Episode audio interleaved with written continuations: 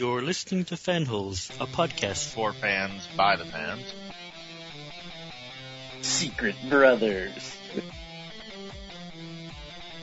I have clinical. You guys are like wasting my time right now. Hey baby, what's going on? This is my microphone voice.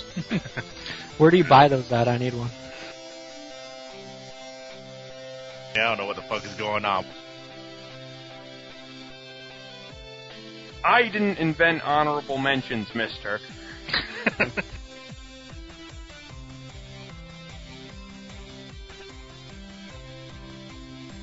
I have a headset. It looks way cool. You should all be jealous.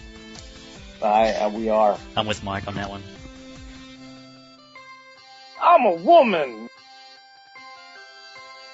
It is our show. It's called Fanholes, not you know what you guys want. We do a podcast? What the fuck?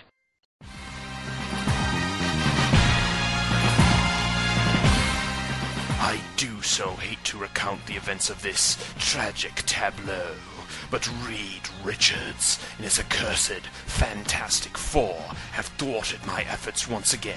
So, to soothe my rage, I shall listen to Fanholes, the pop culture podcast made for the fans, by the fans. Now, leave me, lest you incur the wrath of Victor Von Doom.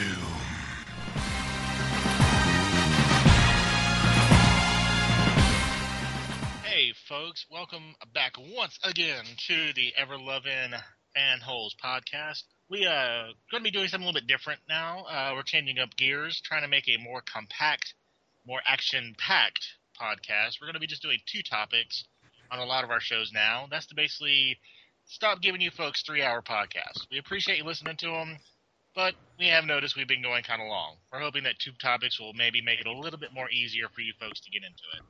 Uh, but what two topics do we have? Geez, great ones. We have your favorite superhero team. Uh, everybody loves superheroes. Uh, Cap, Thor, Iron Man. Oh wait, they're all in a huge movie this summer, The Avengers. So that's kind of one of the genesis from those. But there's just a lot of guys who get together and kick ass for justice and truth and the American way. So we're going to talk about our favorite ones.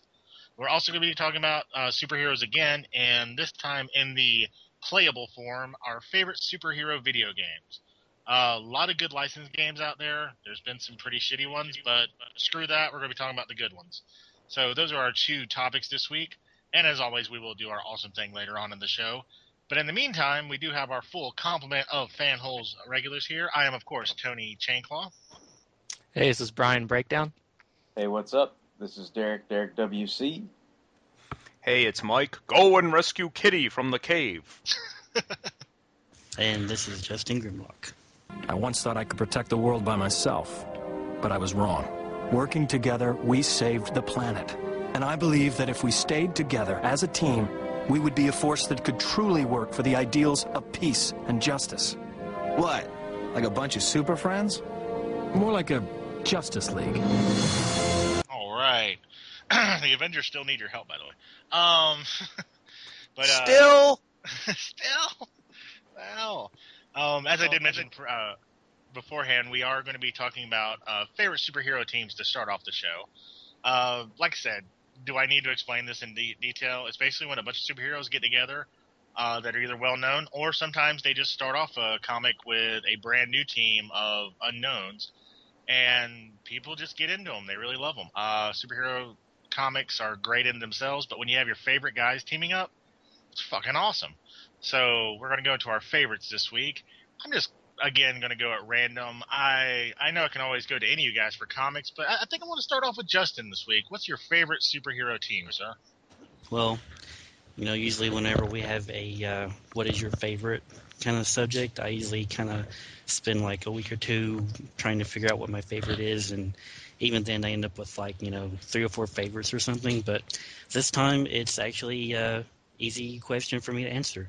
Um, my favorite superhero team is the first superhero team, the Justice Society of America.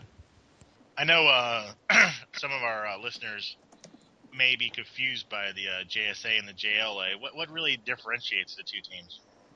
Well, the JSA started in the golden age of comics, and they were basically a team of different, you know, masked heroes uh, who were kind of brought together by uh, Franklin Delano Roosevelt for, you know, protecting the United States because we were, you know, about to throw down with uh, the Axis powers and such. But uh, Yeah. basically, that's that's the difference. The the JSA is usually made up of uh, Golden Age heroes, or you know, what they're called now, legacy heroes, people or superheroes who carry on that legacy.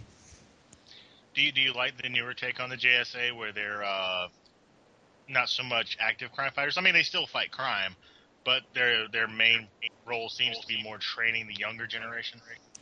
Yeah, I'm I'm fine with that. I mean, I've uh, been following the Justice Society for almost ten years, I guess, and I really enjoyed the the you know the run that just ended due to the Flashpoint and all that stuff. You know, they had some different uh, creators on that series, but you know I, I followed it ever since then. But uh, I guess um, one of the reasons I enjoy the Justice Society so much is you know I I love history and World War II was one of my favorite eras, so it just kind of makes sense that I would like teams like the Invaders and uh, just the Justice Society because you kind of look at the Justice Society and you can see a lot of like you know DC history. You know, I mean, you've got uh, Jay Garrick as the first Flash, and then he uh, he leads to all the other the other Flashes, and you've got you know um, Alan Scott and his uh, his kids who are also superheroes as well.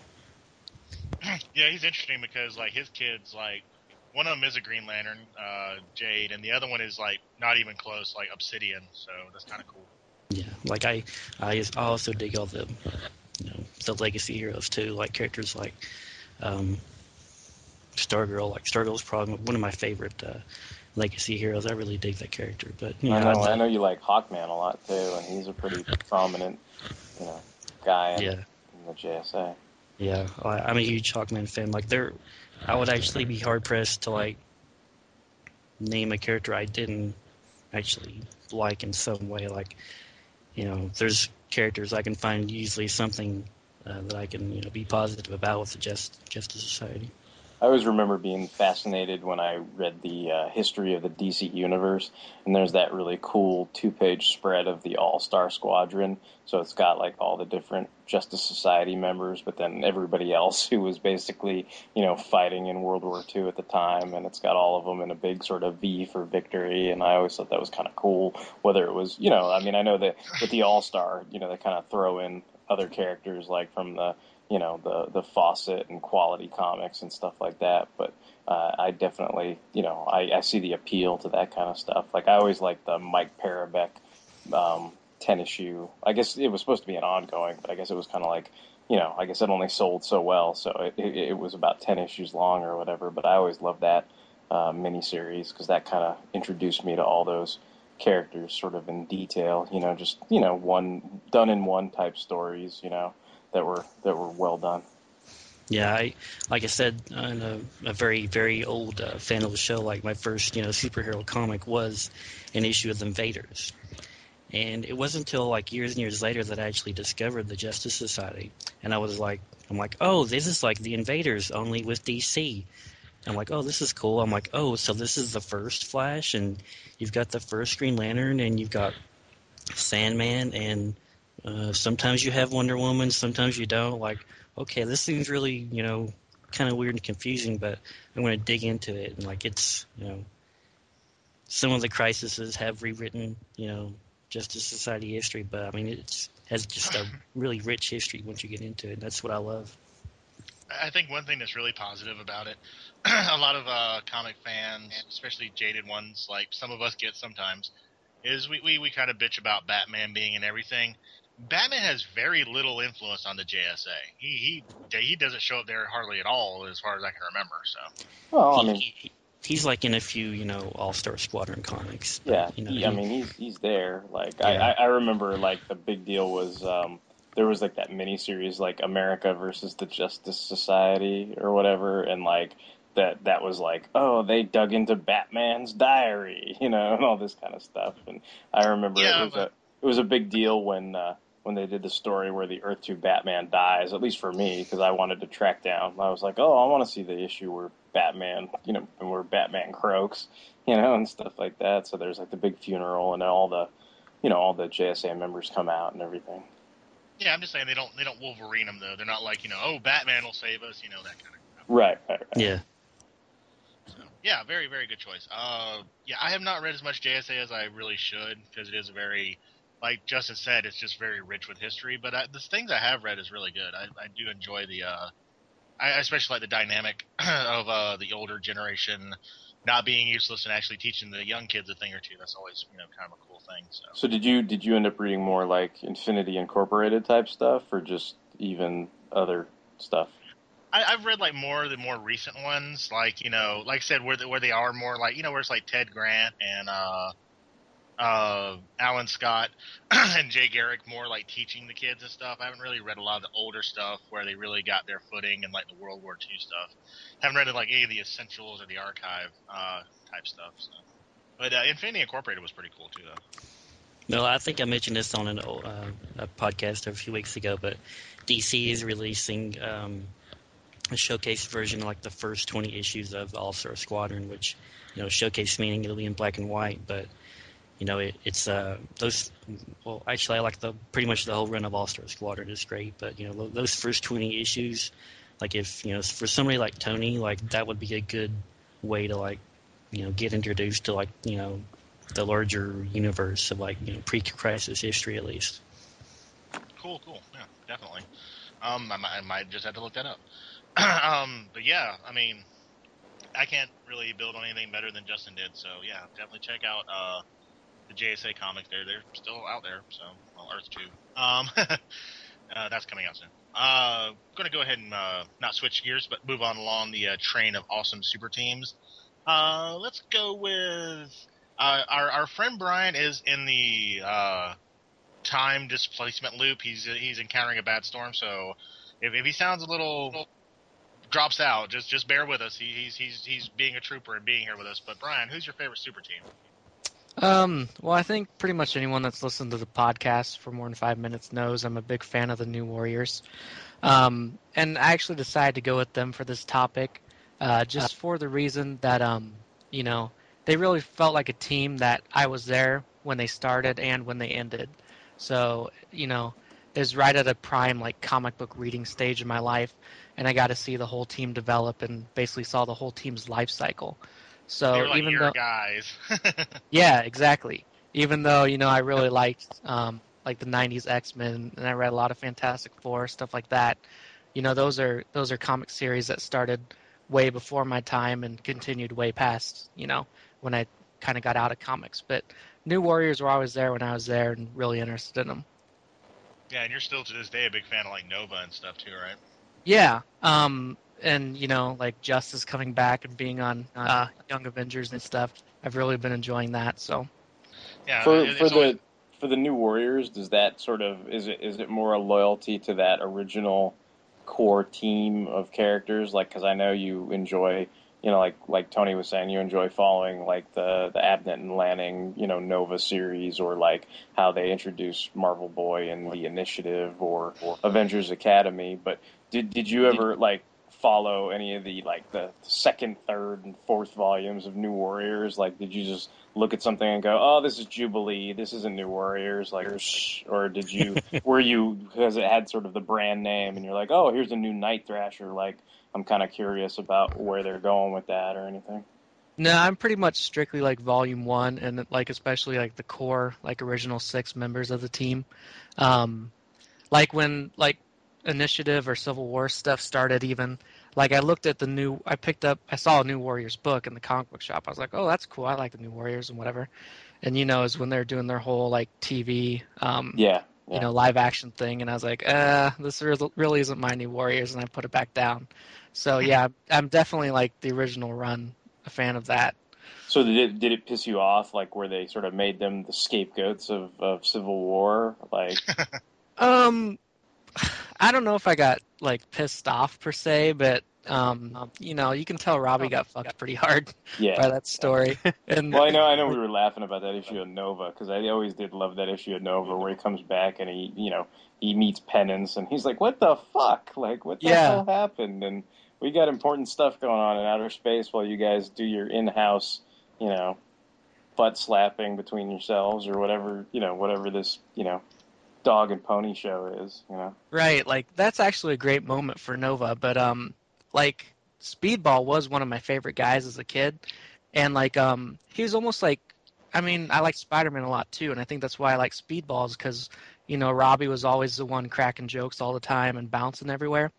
So to like see him take like such an ugly like melodramatic turn like in becoming penance, you know, I mean, Yeah. I don't know, it's just completely Well, he becomes the epitome of that that grim and gritty. You know, he's inflicting pain on himself, and seems to be the kind of antithesis of of who Speedball was. You know, he was kind of Yeah. like the fun, happy guy. He had you know Needles the cat or whatever.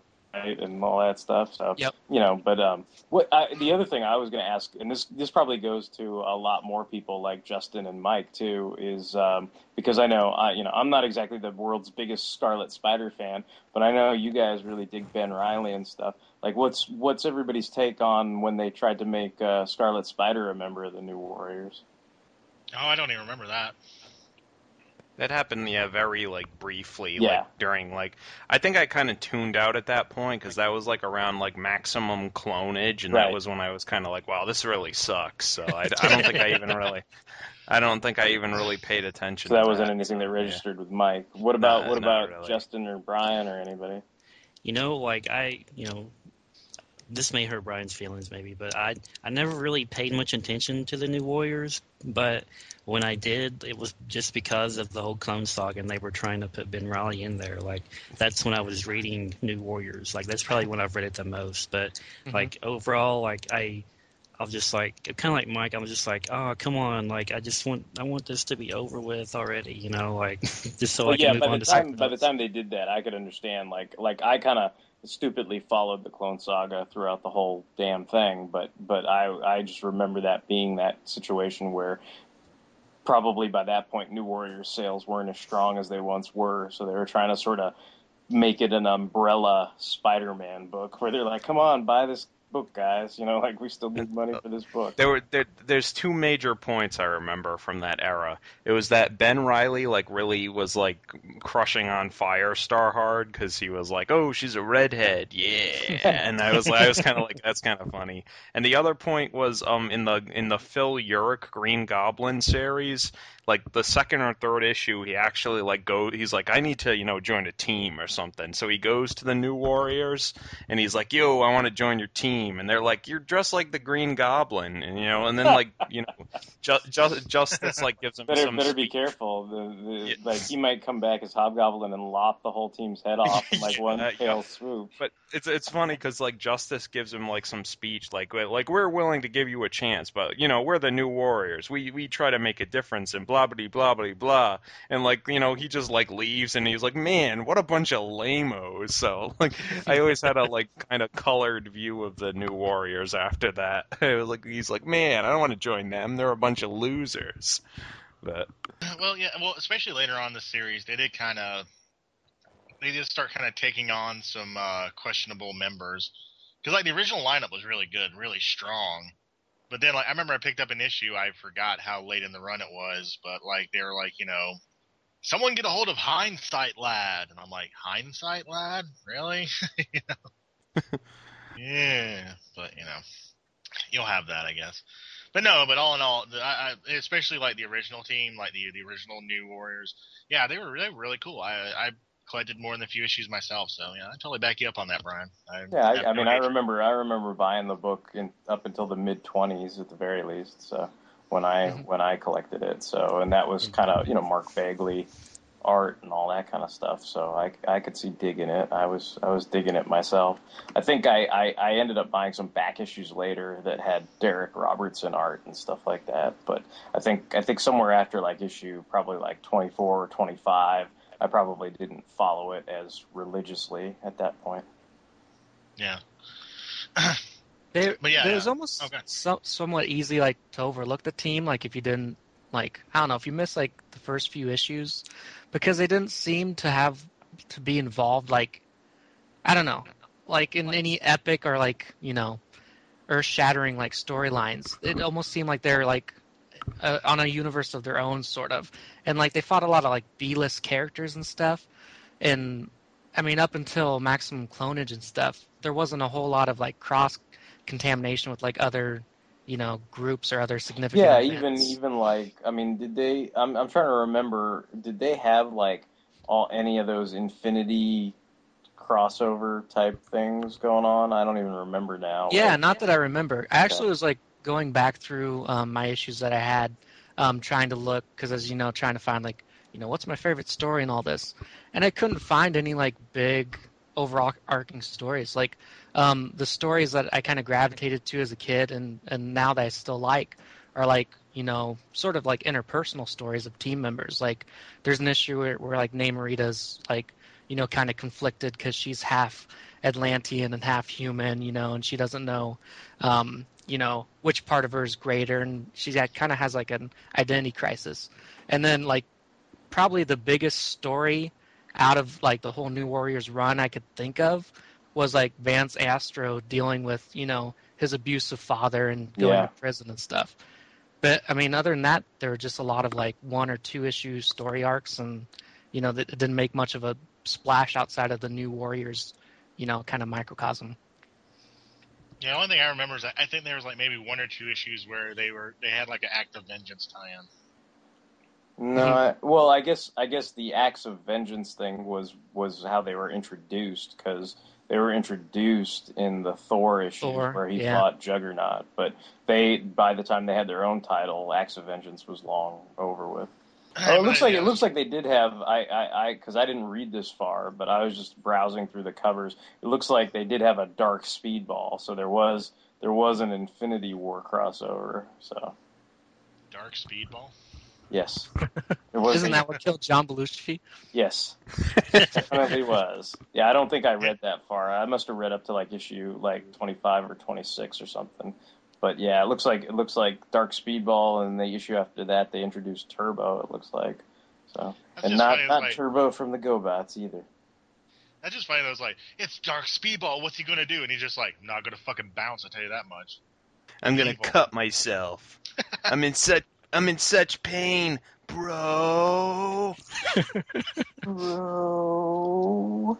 And then I, I remember, like for me, like this might sound funny, but there there was a period in time where I was super fascinated with Power Pack, and I was convinced, I'm still convinced that it would make a really good fucking movie. So I was researching like all this stuff if I ever wanted to write a screenplay, and um, I basically like was looking at all the uh, old New Warriors comics and stuff, and uh, like eventually they have. Uh, you know, like it's like they call him like power packs, and like he he ends up getting like all four powers of of his his family members or whatever, and becomes a member of the team. So I always thought that was kind of cool.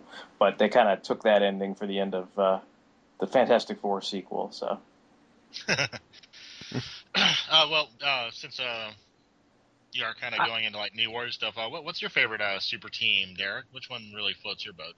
I'm gonna say that my my favorite superhero team is gonna be the Legion of Superheroes, like because it's superheroes and they're in space. So that like combines like two things that I kind of love a lot. Um, because you know, invariably, I mean, they're not always in space, but you know, basically they all come from you know different planets and everything like that. And when when it all comes down to it, like in my mind, it's kind of like, yeah, that's that's kind of Superman's team, you know, when you think about it, you know, like especially when he was you know Superboy and stuff like that. And I, I've just always liked all that kind of science fiction stuff. Um, you know, kind of the same way like people love uh, you know Snake Eyes or different martial artists or whatever. Like I love Karate Kid. Like I, I always get mad if they you know they try to act like Batman can kick Karate Kid's ass. I'm kind of like no. You know, I'm all, I, I was always like, dude, Karate Kid punches Daxamite's jaws and breaks them. Like, you know, I'm like, it's like always important to me and stuff like that. But um, yeah, I know, I know. Brian kind of made fun. He's like, "Who's the dude in pink?" You know, but like Cosmic Boy's kind of like the, uh, you know he's he's kind of the Cyclops of the team and everything like that. And you know you got Brainiac Five, who you know I, I think in the it, it's kind of interesting in the Star Trek Legion crossover. You know they pair him up with Mister Spock. You know, and it's like he he definitely is like the kind of intellectual. You know, guy of the team, and he, he's kind of like to me. It's like if if they were going to pair him up with anybody in Marvel for Marvel readers, I would say it's you know he's kind of like the Reed Richards. You know, he's he's kind of aloof and indifferent, but always absorbed in his you know scientific technology and know-how and everything. And you know, like one of my favorite uh, Legionnaires would be Mon-El, and I've always kind of liked him for a long time. You know, just because I guess I like those Superman type guys, and uh, they also had like a ongoing series where they called him Valor, you know, and that was when they were kind of Yeah. they were kind of revising all the weird pre-crisis history. So at that point, it was decided like Superman didn't inspire the Legion. It was this guy named Valor, and then they kind of went, "Oh, well, that's actually Mon-El before he, you know, got you know sent to the Phantom Zone and this and that and the other thing." So you know, it's like I and I remember reading that series, you know, from this, you know, from scratch, you know, from like issue one to I think it lasted for about 18 issues or whatever. But I always kind of liked that character, and I think because of that, you know, there's there's plenty of different characters that. Uh, that you can enjoy and appreciate and stuff like that. You know, whether you like kind of like a, you know, like Dave Cockrum design stuff, like whether it's like Timberwolf or, you know, Starboy and different characters like that. But, you know, the, the main reason why I enjoy it is because, you know, essentially it's like Star Trek with superheroes. You know, there's lots of different aliens, lots of different planets and worlds, and then on top of that, you know, it's kind of like Superboy's team. So I kind of I kind of dig all those issues, you know, especially the the Mike Grell stuff and you know Jim Shooter and you know all that kind of old school stuff. So I, I, I really dig that a lot. So that's that's, That's my cool. favorite team. I know uh, you don't have to go too deep into it because I mean we're not re- we're not really dealing comics or cartoons in specific. We're just talking about teams.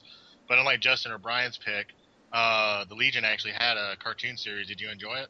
Yeah, yeah, I enjoyed it. I mean, you know, like like one of the, the, the main reasons why I think I like the the Legion per se, and you know whether it's the cartoon or the the team or, or what have you was, uh, you know, anytime like people would get into fights about something and they'd be like, well, who do you think would win? You know, Iron Man or Wolverine? Like, you know, who do you think would win? You know, Superman or Goku? Like, who do you think would win? And when it would come down to teams, like people would always go, well, you know, the X Men would beat up the Avengers. No, they wouldn't. The Avengers would beat up the X Men. And I would always just be the guy that would say, like, I'm just going to send the Legion of Superheroes after you.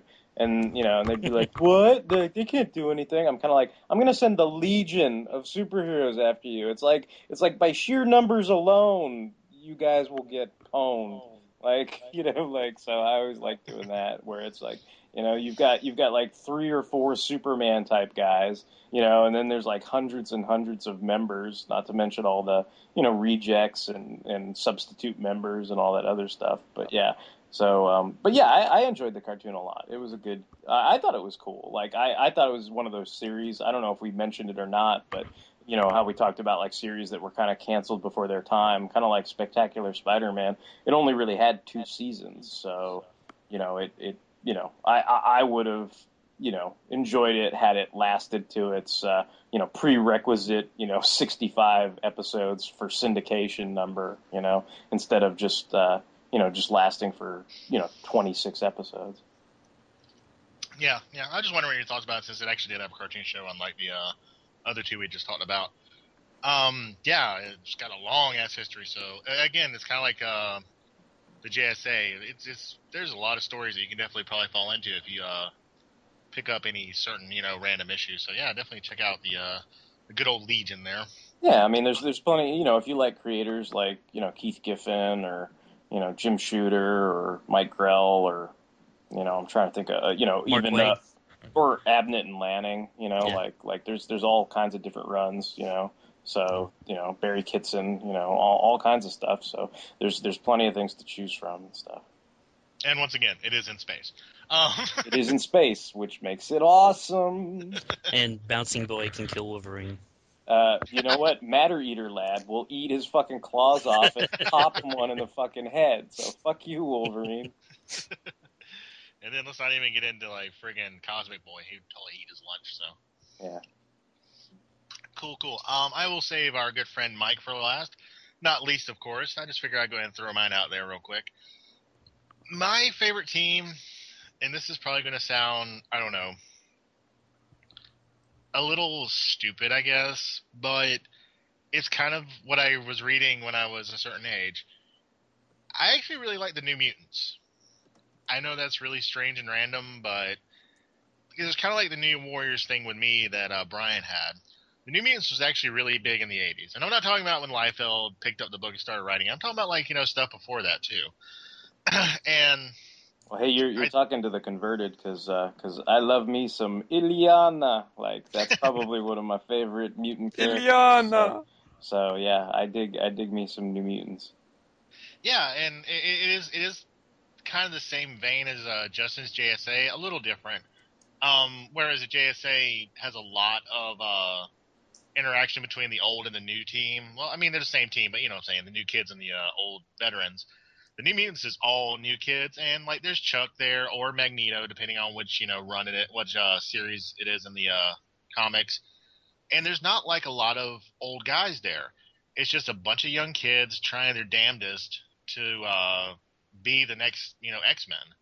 And I think one of the things that really solidified it for me was after a while, after New Mutants ended and there was X Force for a while, Cannonball actually got on the team. He was an X Man, and I was like, "Oh shit! You mean that comic series was not just fucking, you know, something stupid to like give us It wasn't it wasn't just graduate." blowing it just wasn't blowing smoke up your ass. Like Uh, they were actually gonna make them X Men. what one of my Yeah. favorite Cannonball moments is that issue of Uncanny X Men where he beats Gladiator. Oh yeah, yeah, that's a good. Like that's one of my favorite issue. issues ever. Yeah. I, I, I think probably uh, one of my favorite things because it was just kind of ri- ridiculous is I really liked uh, Warlock and Cypher. Um, just because Warlock was just fucking batshit crazy and he could turn into other stuff, and uh, Cypher was he, he was like one of the more sympathetic mutants because you have like Cannonball who's impervious when he's blasting. Or let me excuse me, let me say it right. I'm impervious when I'm blasting. Uh, he just had that southern accent. That's, I don't know why I'm invulnerable when I'm blasting. Yeah. uh, you had Illyana, of course, who like could teleport and also was fucking half demon or some shit. Uh, you had uh, Sunspot, who was like super strong. You had all these characters who had some pretty impressive powers. And Cypher, he could read a Chinese takeout menu even though he doesn't know Chinese. That's pretty much it. Hey, he he, was he really can good. learn. He can learn any language, so he, he he he was doing good. Like honestly, like it's funny, but whenever I read like comics now, like I wish I had that superpower because you know there's always going to be somebody speaking in some you know foreign language behind your back or whatever. And like uh, I was just reading uh, rereading Bane of the Demon when. Uh, when Talia and Ra's al Ghul are like speaking Farsi in front of him, and they think he doesn't understand a word that they're saying, but then he like turns around and he's kind of like, "Oh yes, I've mastered Farsi and I've mastered this dialect, and I kind of know this dialect, even though I'm a little rusty." So it's just basically like, you know what? Fuck you. I can I can learn all these languages, and you know, you, you think you pull one over on somebody, but it's cool to have a guy like uh, like Cypher on the team. But I know I know the big joke was like, "What can you do?" It's like uh, I can, you know, talk different languages and stuff, and everybody's like, "Ah ha ha," you know, but. Yeah, I always thought it was cute that he had like a huge crush on uh, Kitty Pryde too, because she was kind of a uh, she was a computer nerd too. He was a computer nerd, and he was always like, you know, she's so pretty, and he and he- she's always like, you know, my Peter, what big muscles you have. Um, you know, poor, poor Cypher. What can But, you do, uh, Cypher? I can read. what could you do, uh, Colossus? I could throw things, and I am very strong. It's like he's like, oh, see, he's not even sensitive. I also draw beautiful paint. Oh, come on. And Colossus is 14s. Ah, I'm 14s as well. I have to go shave now. I have to shave twice a day, but I is the 14. I think I think it was in uh, Second Coming, but uh, one of my favorite Wolverine jokes that he makes is like they're like, uh, "Oh, take take Cypher along with you," you know, and uh, like he'll be useful on this mission. And Wolverine's like, "Don't you remember his one weakness? Bullets." nice. Oh man, yeah, but yeah, yeah, I, I really dug the team. They were just, I don't know. They, they No, also, I, I'll back you up, Tony. Like I, I really dig the New Mutants too. Like especially Cannonball and uh, Danny Moonstar. Like I always liked those two characters. Like anytime there was like you know somebody from the South or like an Indian character, like I always paid attention to to those characters. You know, no matter what comic company or universe it was. It's also cool because, like, with Danny, like they could uh, go into the Asgardian realm, and they they weren't always sort of you know tied down to the whole mutant scene, as it were. I mean, you know, like some of that stuff was cool. Like I always dug the um, like the whole Hellfire Club, and when Magneto was the headmaster and everything, and at the end of the whole Inferno stuff, where him and and Sebastian Shaw have a big fight and everything. Like that's probably one of my favorite issues of the New Mutants where they go at it. And then uh, you talk about you know how like you know Tony, you were saying how you know it it uh, basically vindicated you when when Cannonball was made a member of the X Men. Well, I I kind of always wanted to be vindicated with with Sunspot where you know they they they, they do this scene where you know Sunspot's like we're we're never gonna be mad. We're never gonna join you Magneto. Like you're you're a scumbag. Like we'll never be as bad as you. And he's kind of turns to him and he's like you boy you will be the first you know like you're you're gonna be the first one to join me you know? You know. And and I was always kind of like let down because I guess I guess what I guess fans try to say is well he did join with Gideon and Gideon was kind of a bad dude or whatever but yeah, he was like, also Reignfire, or whatever. yeah, yeah. So, but I, I kind of always wanted him to uh, eventually sort of, you know, I, I wanted Magneto to be vindicated, where you know Sunspot eventually was uh, so pissed off that he ended up, you know, kind of uh, working for the other team or whatever. But I always, I always liked that issue. Yeah, Yeah, I mean, they were just, you know, they did really good teen stuff too. Because unlike the early X Men comics, which you never really saw them as teenagers, even though they were. The people who they're like the most of the run, I can't You remember didn't all see the Slim Summers as a teenager? What are you mad? exactly. um, but yeah, that was that was the thing. Like you know, uh, a lot of the they had a lot of really good writers on there, and uh, they, they seem like teenagers. I, I remember probably one of my favorite uh, New Mutants uh, stories was the uh, New Mutants Annual Three, I believe. It was Impossible Man versus Warlock, and just one of the funny things is they're they're hopping all over the globe because Impossible Man's being pretty much a right dick, and Warlock's trying to be- beat his ass, and they keep changing all these different uh, characters and whatnot, whatnot.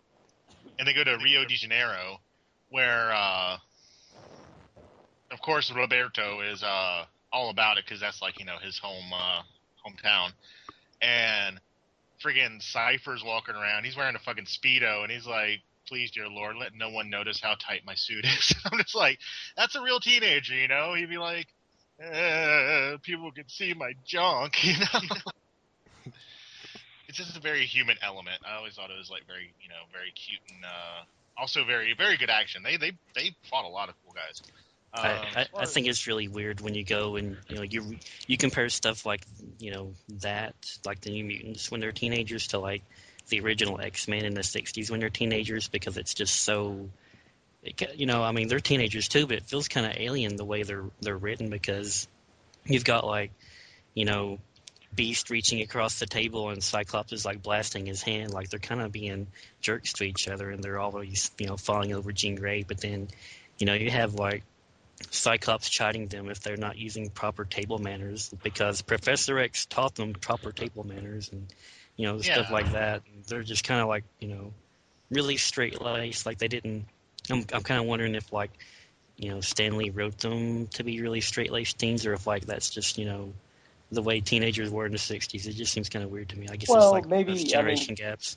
to to me, it's kind of like, well, they are kind of going to a prep school.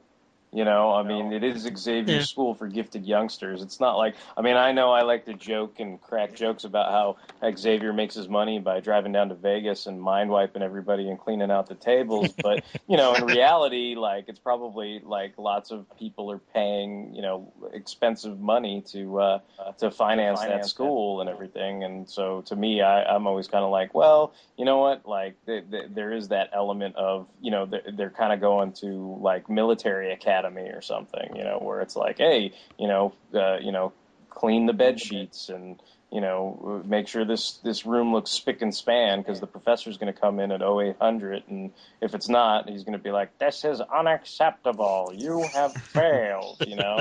And then and then we're all going to be in this shit because we got to do like 20, 20 laps in the danger room or whatever, you know, like and, Or and he'll, he'll just be like, "I'm going to make you forget Thursday." yeah, yeah. So I mean, I don't know. Maybe that's just because you know it seems like to me like that's how I always kind of saw the professor as more of a you know a strict kind of headmaster or whatever.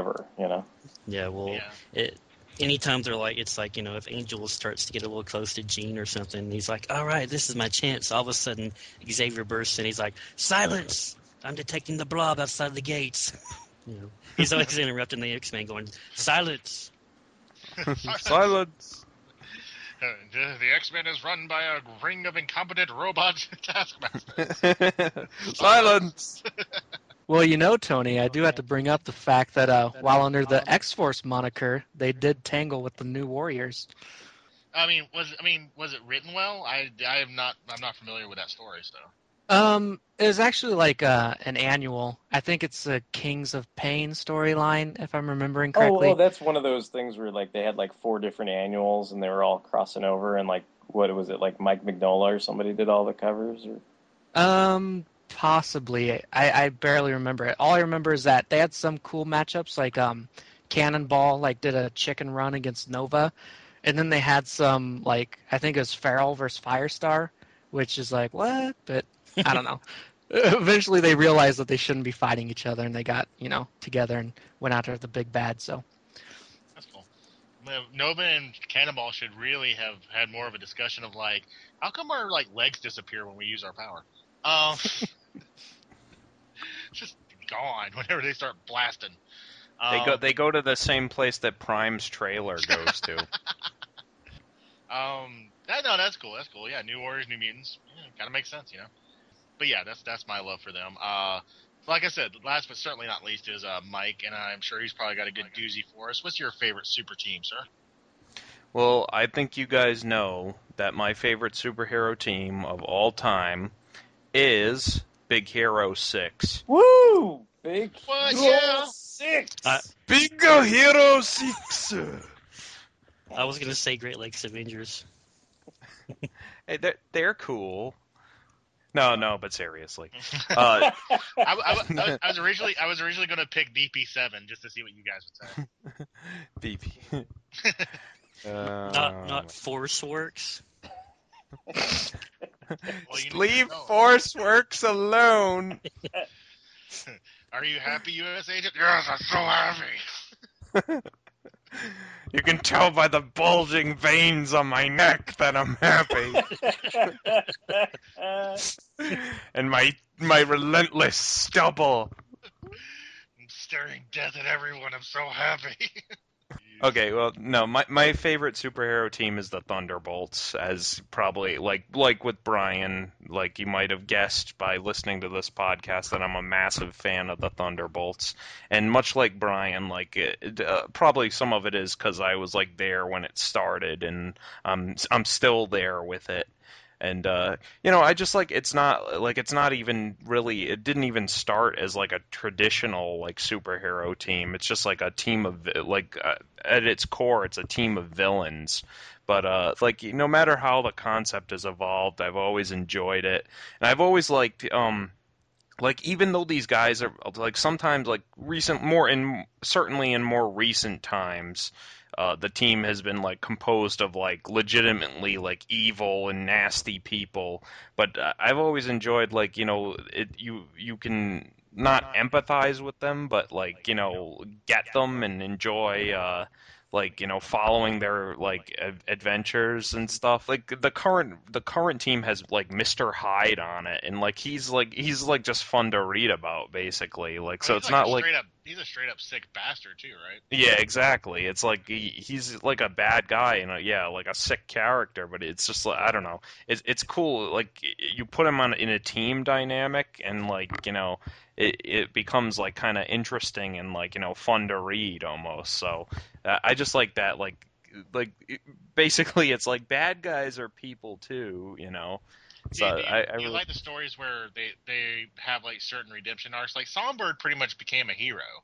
Yeah, and then like yeah. you have guys like Mach five or six or seven, however fucking high he got. And he has He's- moments he's- where he tries to be good, but he also falls back on his shit a lot, you know.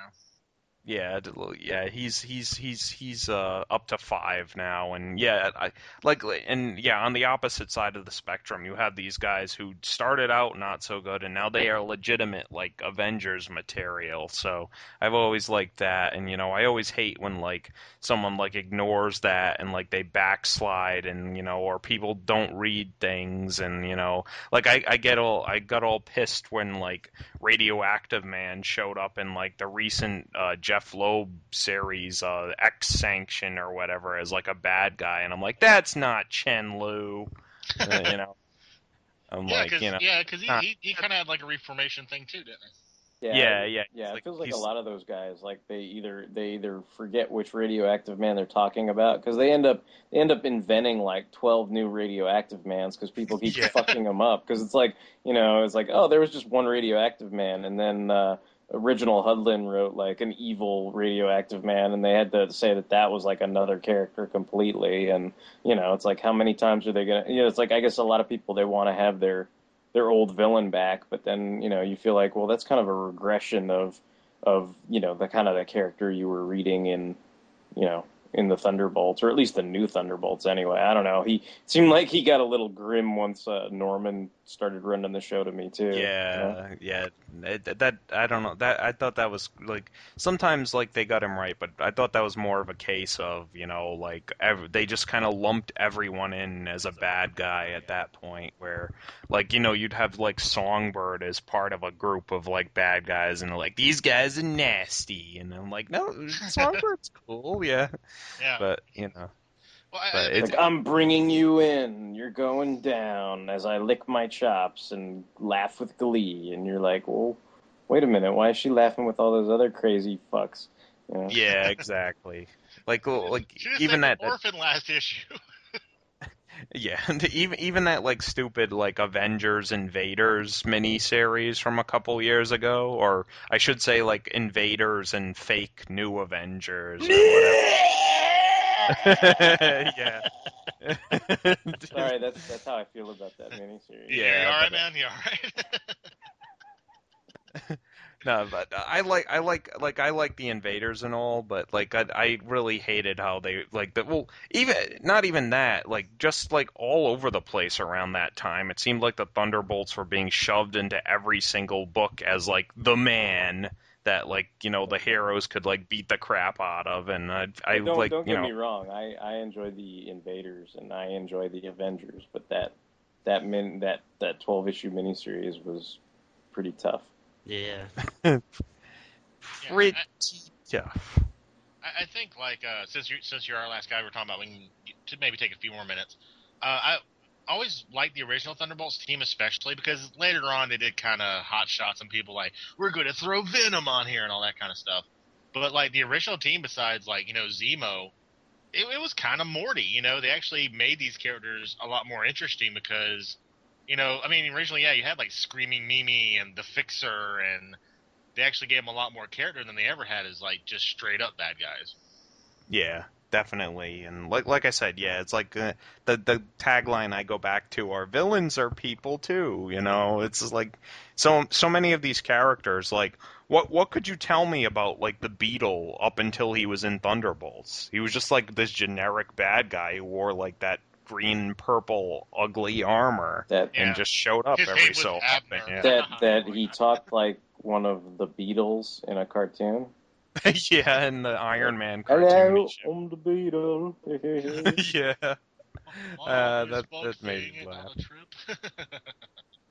Okay, but yeah, in any case, yeah, Thunderbolts would be my number one pick. Probably like Avengers would be my second pick, and another honorable mention would be Next Wave Oh, because dude, Next dude, Wave, high five on Next. Wave is awesome. Yeah, like Yeah, the talk drop talk about koalas. Yeah t- talk talk about taking like five characters I could give a shit about and making like a great comic book with them. So you know, Oh yeah, totally. I mean, I never in a million years would have thought I'd ever like put down a book and go, Aaron Stack is fucking cool. You know? yeah, exactly, yeah. It's just, he's Machine Man, by the way, for anybody who hasn't read Next Wave or is not familiar with the character. So. Devil dinosaur forever. most, most definitely, most, most. No, yeah, but yeah, that that's. Uh, I mean, even mine. I'll even I'll even brag about my pick. Those are all five really strong teams, and as I, I as I said about a lot of the older teams like uh, Legion and uh, uh, JSA, there's so much material out there that you're going to be hard pressed to find like you know not at least one comic you would you would enjoy reading and go wow that's a really cool team so yeah really great picks for from everybody awesome Hulk excels at destruction. Try running into various obstacles here to get a sense of the creature's power. While this is merely a virtual representation of the beast, be reminded that Hulk is actually capable of most feats demonstrated here. on the flip side going into more dynamic realms uh, off the printed page if you will. Uh, not so much teams or there have been some team games. What we're really going to talk about now is superheroes who've jumped into the video game realm. Uh, there have, again like i said been some pretty bad video games based on uh, superheroes. Silver surfer. Um, uh, however at the da, da. Da, na, na, na,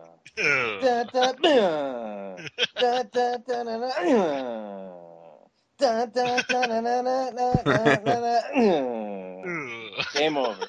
He sits there with his fucking head in shame. Fuck He's a Silver Surfer. He can't die by flying into a cave wall. Oh man, Da, that- da, da. yeah, I was so excited about that game. yeah. I was so excited about that game. I was it so didn't even, it fucking didn't even let look down. bad it looked cool but no Oh well.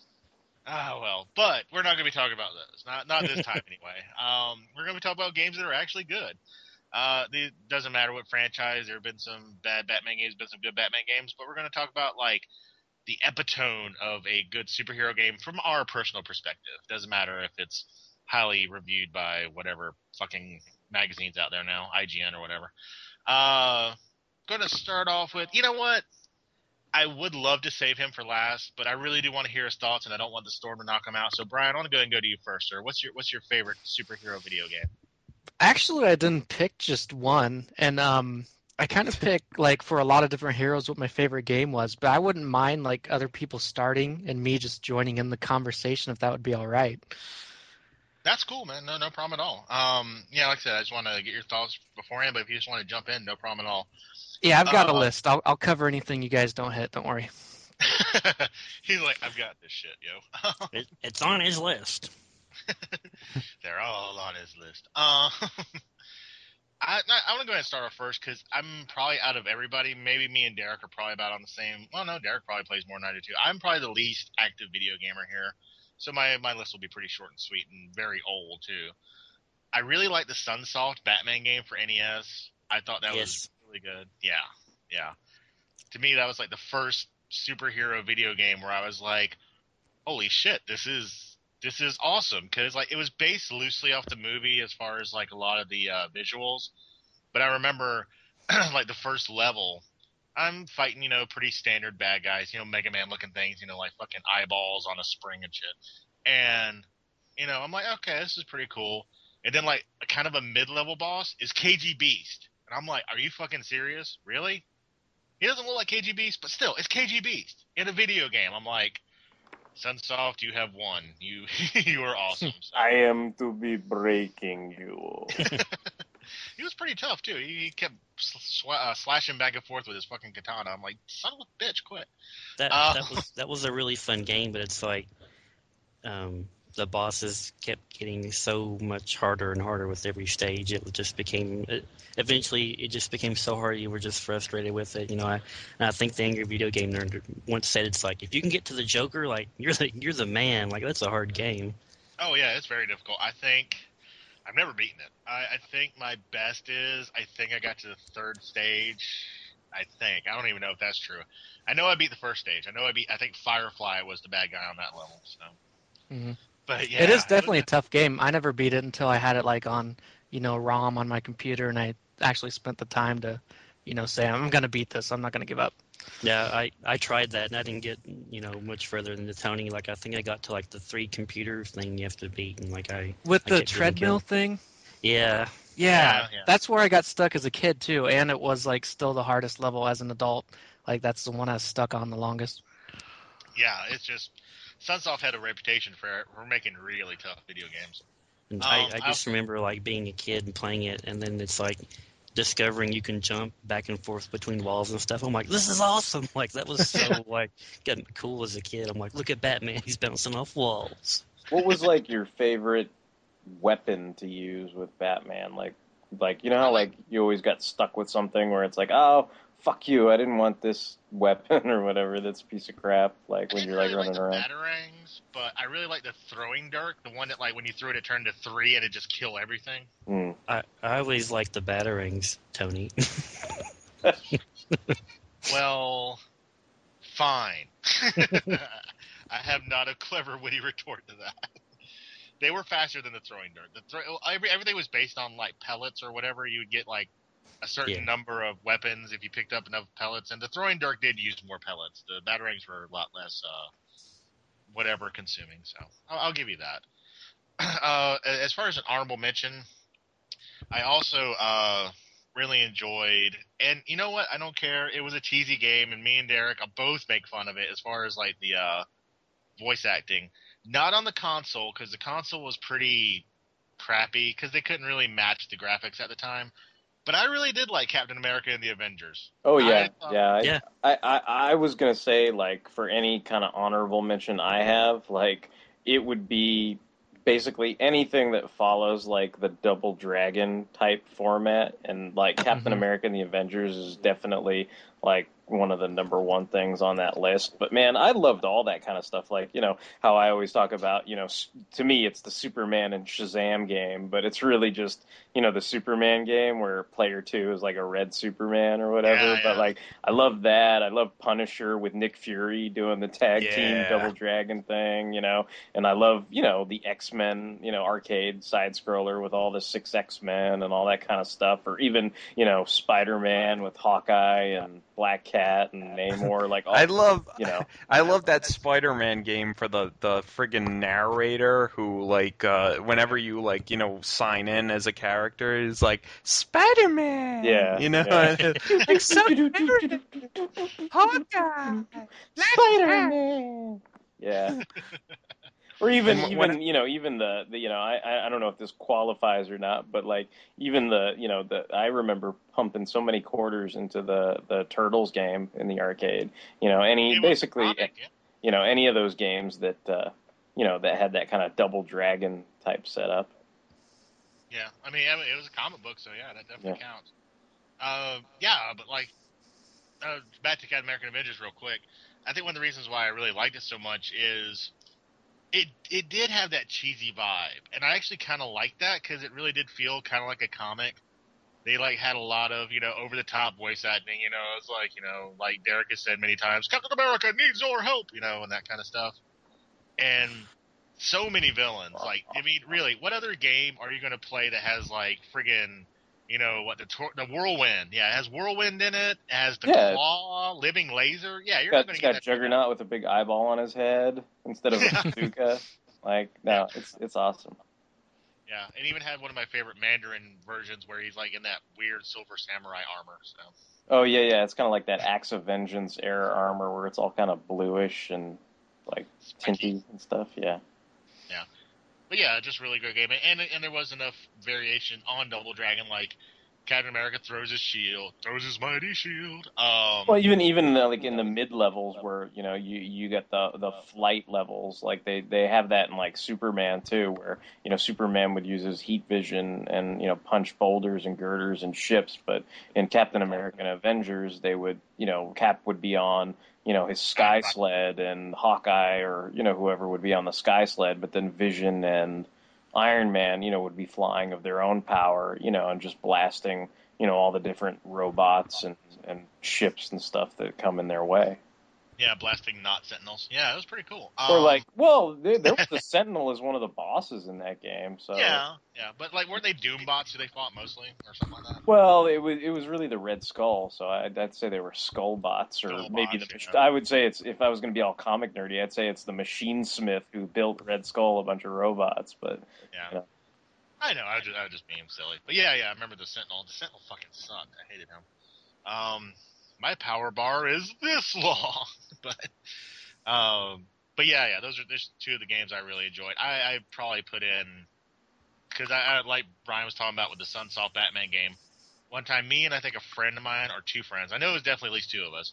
We were just like, we're going to beat Captain America and the Avengers, and we had to at least put in like nine or ten bucks a piece on that thing. Yeah, yeah, it was always. I remember when we did the Turtles game too. It was like we're gonna beat this fucking thing, and it was like a summer. You know, we must have changed like twenty dollar quarters to beat it. You know? Yeah, I I remember like in high school, like for some reason they would take us and we would bowl like a week each year or something just to like get out of the classroom. And me and two of my friends, we would like duck out of the bowling and we'd go to the arcade room and we would spend like you know five dollars at least, you know, trying to beat that game like during our gym period.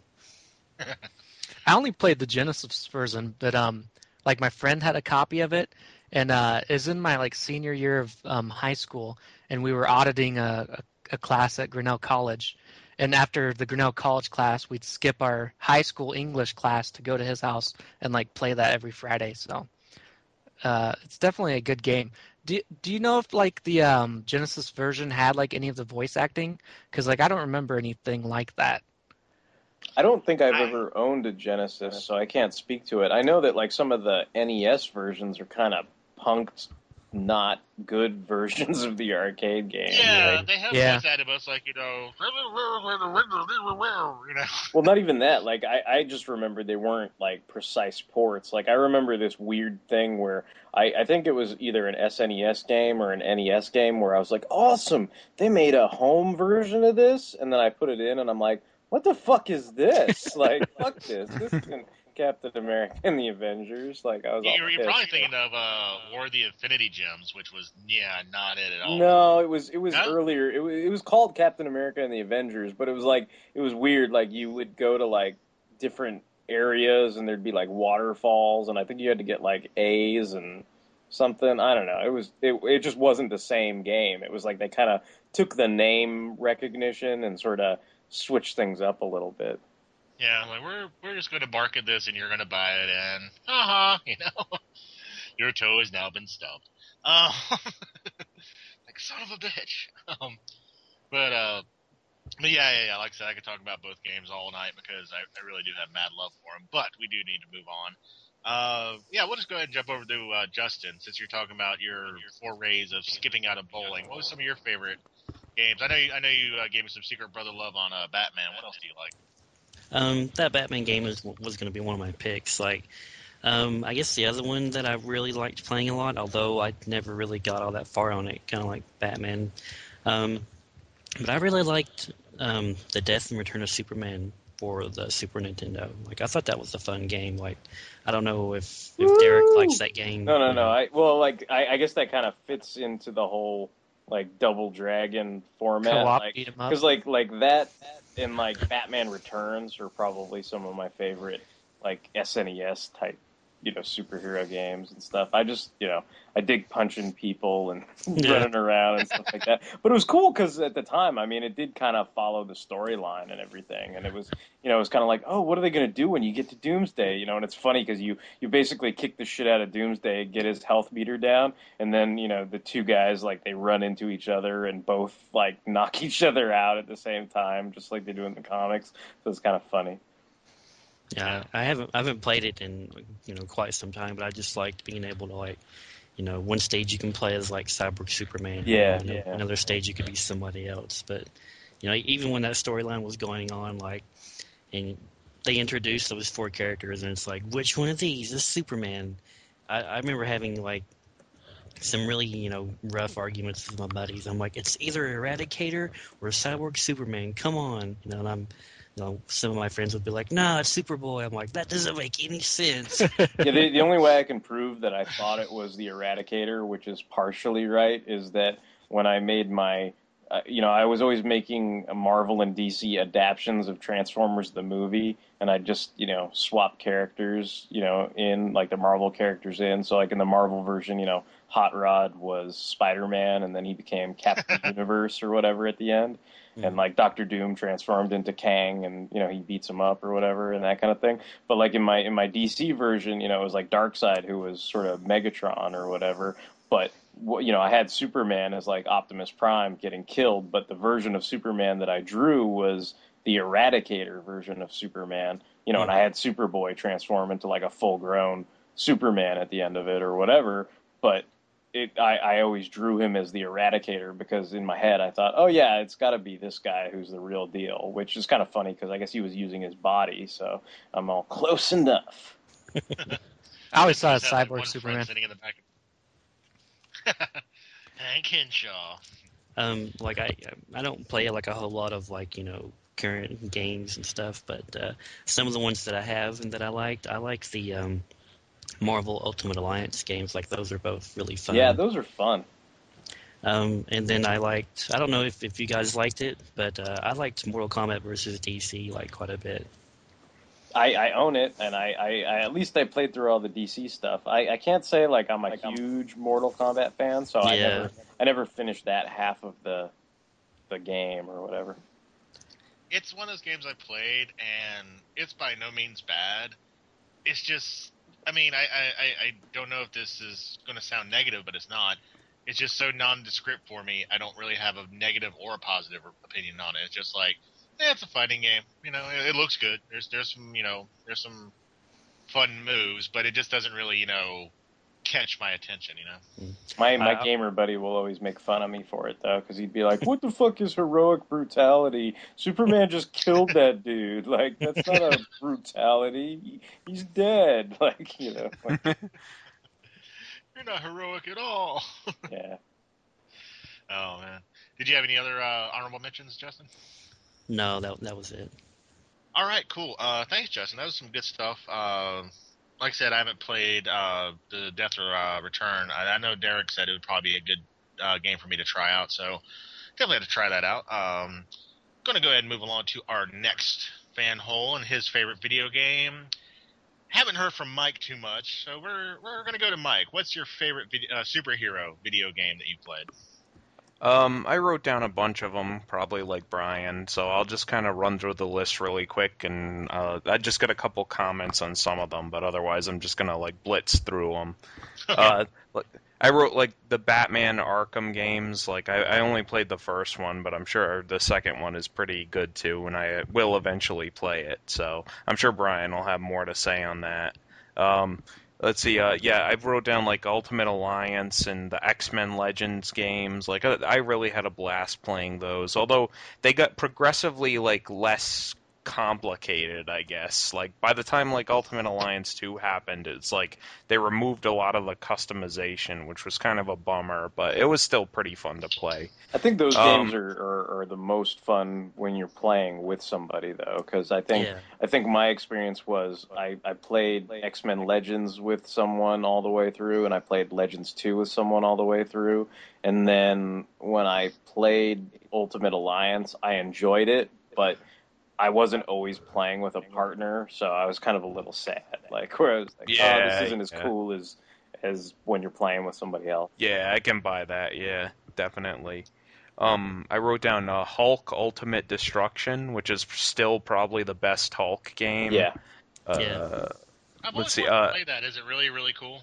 Yes, actually, Yes. that that was going to be my my my one pick. Like I wrote down a Oh, list of stuff, but I, I won't. I no, no, won't no, say it's, it's cool. Like it. I, I just think it's a good game, but like uh, you know, it's like the it, I had it for the Xbox, and then I mean, there, there's just tons of cool things about it. But it's it's an open world environment, so it's a lot like you know Grand Theft Auto or Spider-Man 2, whatever you want to compare it to. I think the reason why I went with that, uh, uh, other than some of the other games I listed, was either they it wasn't as retro, you know, it was kind of a little more current, but also I, I kind of wanted to pick a game that I had played the whole way through.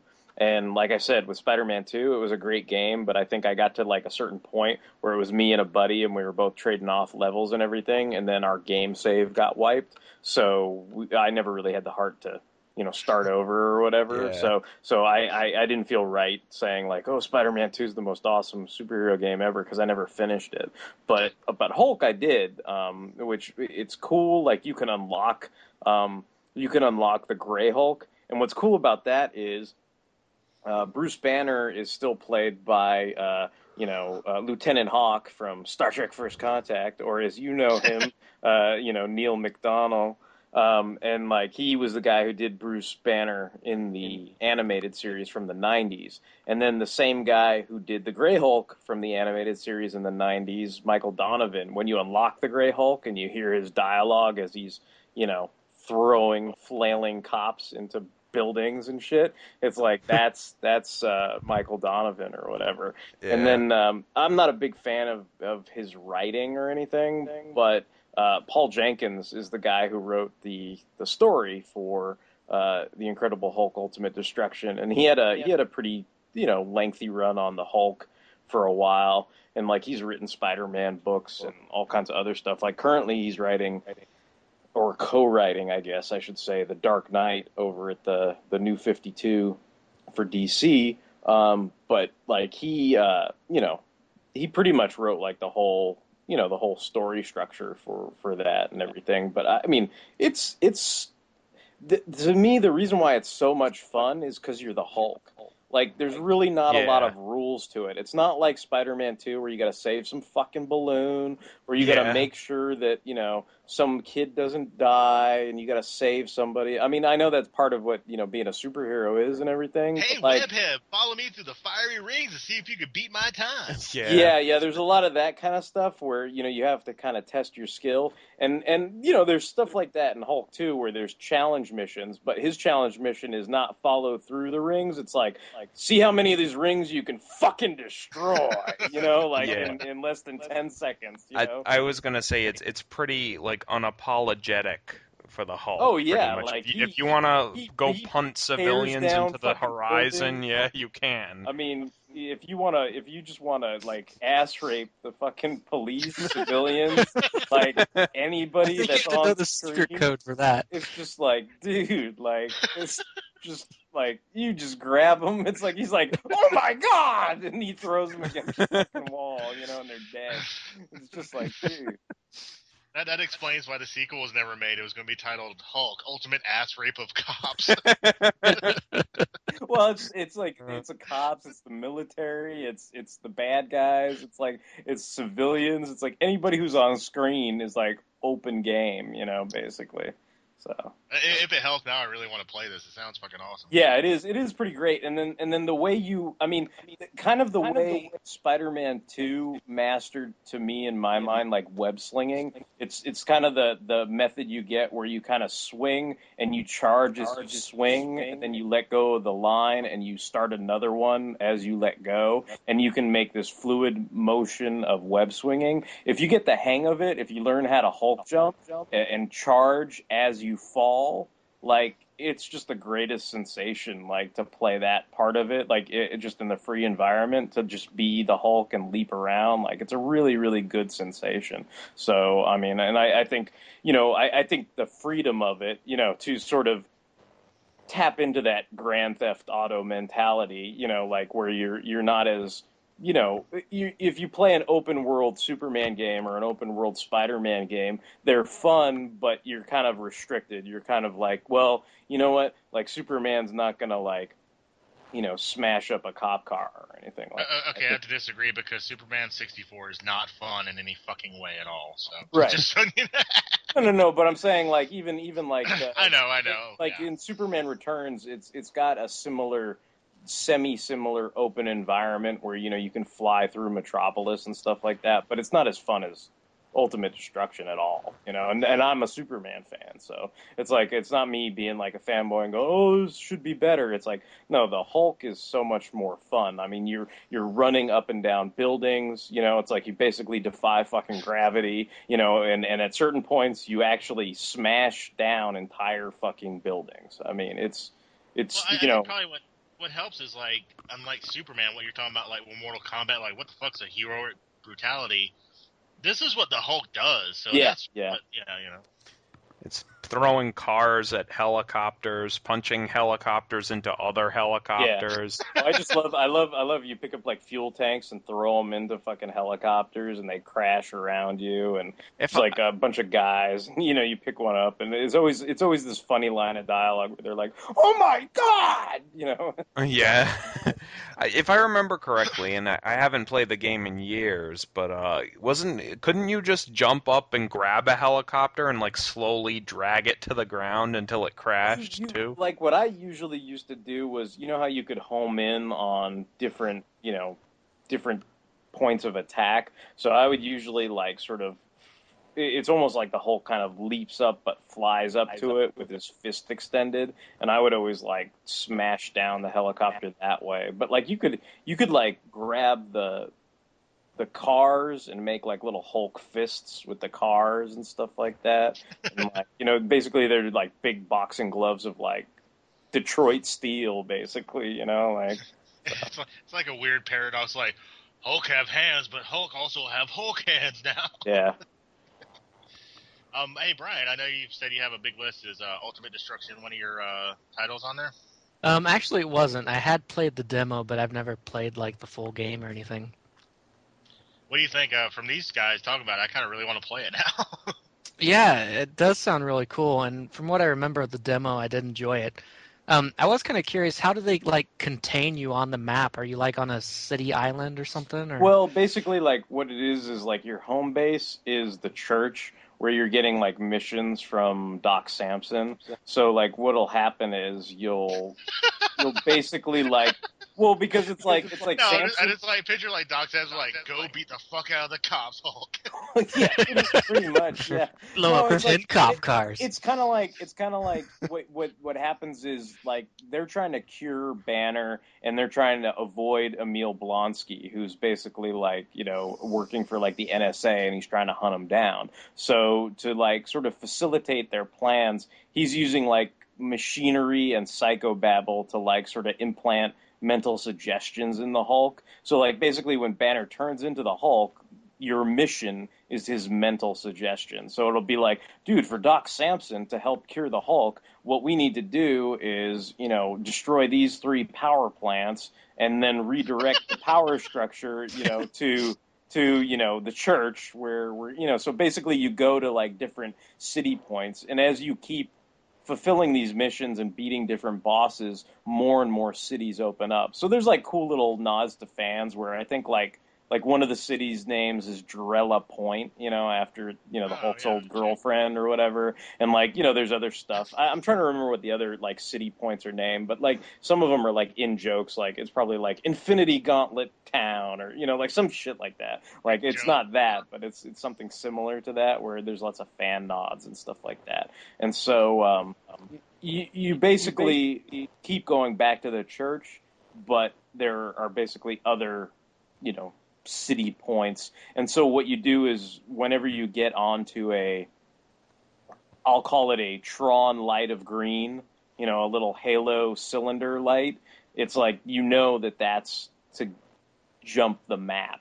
So basically the Hulk's leaping from city to city, you know. Oh, cool. So, you know, and you're just kind of like, "Oh, okay, Like now actually does, yeah. yeah, yeah. So you're like, you know, but but that's like sort of like to get you, you know, out of the the quote unquote level or area Mhm. city that you're in and stuff like that. So I mean, you're you're contained within that city, and then if you need to, you know, say you finish whatever your assignment is there, you can you can still roam around the city and do challenge missions and everything. Like I wasn't too big on the extra like gameplay, like the kind of challenge missions and other stuff like that. But but my friend uh, was, so it was funny. I was just kind of looking at my old game saves on the Xbox, you know, before we did this show, and you know he had done all of them. So I was like looking at him because he's he's the fucking man. But like, because there's like funny games where like you basically like it's like Hulk football and shit, but you take like cars, crunch them up real quick, and then you punt them between like two poles or whatever in the middle of the desert, and that's like Hulk fucking football or whatever. And it's like all this crazy shit where like you know it's Hulk baseball and he's you know bunting balls, you know, you know, of, you know, crunched up fucking trucks or whatever it is. You know, you got to do it within a time limit. And to me, I was mm-hmm. like, oh, that's funny, like it's Hulk football. But I like I, I might have done it like once and then never touched it again. But like I looked at all the the you know like all the achievements or whatever on the little map or something and it was like silver silver gold gold gold gold gold silver gold gold gold and i was just like damn dude like and i know i didn't do any of that so you know uh, real quick before uh, mike continues on with his uh list because i mean that was one of derek's so i'm, I'm sure he's pretty much got his hulk on. Yeah yeah Uh, that, just- i just i just figured since it was brought up i'd just go ahead and talk about it. Yeah yeah that's cool. Uh justin did you ever play uh, hulk ultimate uh destruction or or are you like me and brian no idea about it really? No, I, I played it like my my little brother used to have it for GameCube, so we used to like you know just tear apart cities and stuff. Like it's, oh, I just have to like agree with them completely. It's a really fun game, and you know if you haven't played it, then you need to really check it out, especially if you love the Hulk. Cool, cool, cool. Yeah, I, all, all I've got to say to like finish any point I have on it is since I haven't played it, I do have to because the only one I ever played about the Hulk was like the really horrible, like I think SNES game where it's like a side view and you got turned into Banner like every five seconds if you got hit. It'd be oh like, yeah, yeah yeah i remember yeah, yeah, it was pretty horrible. But uh, yeah, yeah, yeah. We didn't mean to derail you, Mike, but I, I agree with Derek since that was one of his picks. Might as well like go ahead and let him uh, expound upon love for the Hulk. So uh, go ahead, kind sir. Uh, finish your list. Okay. Um. I. What was I saying? No, no, I, I know. Uh, it seems like so long ago. But, what the fuck? uh, we do a podcast? Yeah. Um, well, I also listed like all the Capcom like fighters and stuff, all the way from like Children of the Atom to like Marvel vs. Capcom 3. I love all those, obviously. Um, I I listed um like for Spider-Man games, like I listed the I wanted to go back to the lineage of like the multi like the modern Spider-Man game, and that's like probably the first PlayStation uh, Spider-Man game in like 2002, I think it ah, was, where it, where it, everybody, it, where everybody plays poker. Yeah yeah exactly. That that that was the Punisher including the punisher. We invited punisher to the poker game. Yeah. Uh, but that, that that that's probably the the birth of the modern Spider-Man game, where like you know you first had the awesome, the very good web swinging controls and stuff, and uh, just you know just that kind of open world gameplay, which was really fun. Um, honorable mention to like Ultimate Spider-Man. Like parts of that annoyed me, but in general it was a good game, and I thought they really captured like the comic book well. Like I really liked the story in that game. I actually Um, picked that as my favorite Spider-Man game. Um, Like- you know, not just based solely on the gameplay, but like overall, like the whole look and the gameplay.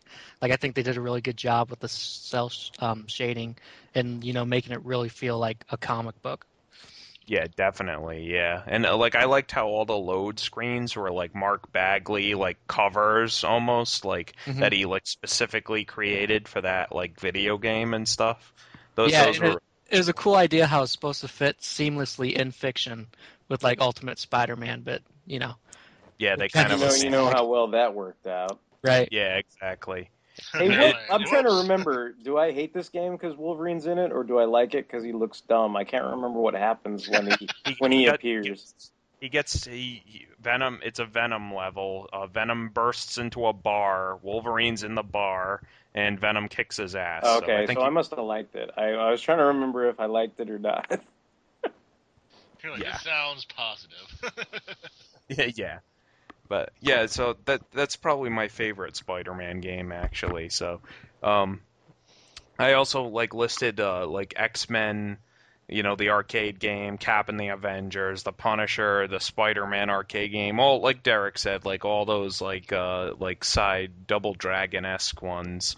Uh, I listed uh, Maximum Carnage and, to a lesser extent, uh, its sequel, uh, Separation Anxiety, which I didn't remember playing a lot, but like I remember renting it a lot with my friends, and like you know we'd like try doing like co-op, and then like that game was like of course insanely hard, so we'd like only get like two or three levels in, and then it'd be like game over, and you know we're like oh man this sucks, you know. So we don't. I don't think we even bothered getting like a code for more lives or anything because we were just so frustrated. But um, I listed a really a really obscure PC game that I had, which I think it came out along the time of that that same uh, uh, first PlayStation Spider-Man game. I think it was just called Spider-Man and the Sinister Six, and it, it was kind of like it kind of had like the tie-in to the '90s cartoon show, but uh, um, I- no, it actually, must. I think it was a Nintendo game too. Yeah, I think No, I it, it was. it um, was, but I could be wrong. Well, it might there be, was it might a, be a different version. I could be wrong. Yeah. it, I had it for the PC, and I it was I don't think I don't think it was a Nintendo game because it had like cutscenes and stuff. It was like sort of a interactive like movie sort of thing. It wasn't like it was it wasn't a traditional video game. It was kind of like a I don't know. Have any of you guys ever played the PC game? Uh, the like I think it was like the Search for the Dagger of Amon Ra or something. It's like a click on adventure almost. Like, you know, like you see a room and you have to click on clues and stuff. I don't know. In whatever case, this this Spider-Man game was like that, where like you'd have to like look at like uh it it'd be like an interactive story and like there'd be like things you'd have to click on to get make the story progress and then there'd be like little action sequences where Spider-Man had to do this really annoying dodge things while like the Hobgoblin or the or Doctor Octopus like threw stuff at you. Yeah, I But just I- I, just looked it up. It just says it was a PC CD-ROM title that's similar to many Lucas Arts adventure games. That's all it Yeah, says. yeah, it was very obscure. I mean, I remember enjoying it a lot, but I like I can never I can't find any like very little information on it nowadays. I don't think it like I don't know. It seems to describe it is different from the Nintendo one. The Nintendo one I did play, and it was a side scroller. So yeah, it sounds a lot different. So yeah. Yeah, but I don't know. I I'd love to get my hands on it again, like one of these days, just because I remember having a lot of fun playing it, and there were a lot of like alternate paths and al- alternate endings and stuff, and it just seemed like really expansive for the time. But uh, and finally, um, probably my number one like comic book game, and it, it's one of the very first ones I like like played and like played a lot and really loved was X Men for the Sega Genesis and uh, it came out around the time of the '90s show, and uh, you could be Wolverine, Cyclops, Gambit, or Nightcrawler. And it- what do you call it? It was kind of like that having. It was the first time I was like, "Oh, this is like the arcade game, but on a console." And I know, I think there were a couple games before that that were like that, but this was the first one like I really got to play a lot. But uh, the reason I, I love the game, not only because it was fun and it was like two player action on the Sega Genesis and whatever, but it also had like my favorite, absolute favorite like title screen music like of all time. Like it was so distinct. It was like uh, like it, the X Men logo would come up and it would start going.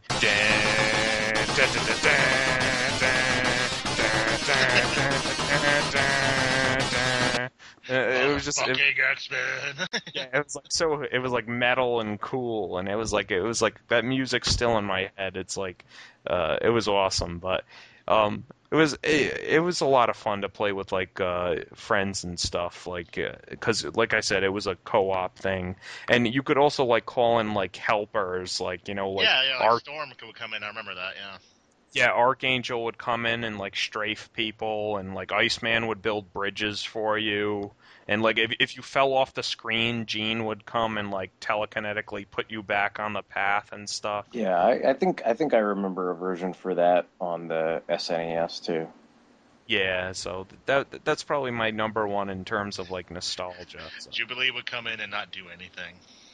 And be useless. Yes. I have a yellow trench coat. She'd she'd steal pieces of the other girls' costumes and make her own. I like fashion. Um, nice. Uh, actually, that- that- oh, good. I was going to say well, one one last thing I wanted to mention about that game. That game had one of the mo- the hardest, I like the most hardest like things you'd have to do to beat a game.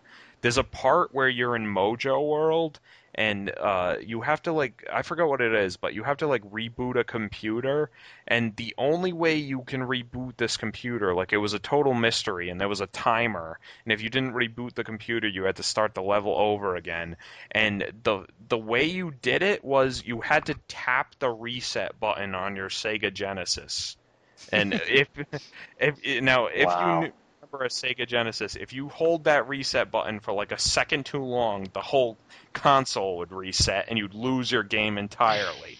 So like this this That's was like insane. Yeah. yeah, like we didn't even know. Me and my friend would not even know what to do unless like we looked in like GamePro or something. And they were like, "Oh yeah, you got to do this," and we're like, "Well, that's stupid," you know. Yeah. And It's like, kind of a cool gimmick. It's almost like a like a Hideo Kojima type, you know, head yeah. game type thing. Yeah, but like thank thankfully we did it right. And like the, the the like the game blacks out and then it goes like to a like a sort of like reboot screen to like like a computer looks like and like a timer comes up and you're like, "Oh, cool. That's really cool." But, you know, I was reading up on it and it says, "Yeah, if you really like if you held that second that button like a second too long, you'd restart your Sega Genesis and you'd lose your entire game." So, and like Mojo World was like pretty deep into it, and like I don't think there was even any save feature on that game. So Could you enter codes at least, like where like yeah, you, there probably were like level skip. you know codes. they're like uh, LZ five seven two five four, you know, or whatever. I, I remember it being a really fun game. It had really good graphics for the time too. The only reason I wouldn't have picked it for mine is because it was really fucking hard. I'll admit that it was a hard fucking game. Yeah, it's like you'd start out with you're like I'm using Cyclops. No, Cyclops is dead. I'm using Gambit. No, Gambit's dead. You know, you're like, who's left? Wolverine. Oh fuck it, I guess I have to use him. You know, And then you last like two seconds longer. Then meow. Yeah, yeah, pretty much. I did a little bit better. Um, before I go to Derek, I, I did want to hit up Brian real quick. Have we uh, named possibly your favorite game yet, or should I go ahead and go to Derek and see if he names it? Um, I think you guys are gonna skip a big one, but I'm pretty proud of you guys so far. You've all named some excellent games. Cool, cool. Um, I'll go and go to Derek because he has named his favorite game already. Uh, did you have any honorable mentions? Um, I think most people mentioned stuff. I mean, like I said, my main honorable mention was like Double Dragon style, you know, side scrolling type superhero games. But um, as far as games that I've played that that I've really enjoyed that nobody's mentioned yet, just I'll just go through real quick. Um, along the same lines as Marvel Ultimate Alliance, uh, I did play this with another person, and that's probably one of the reasons why it was fun to play with, uh, you know, a partner.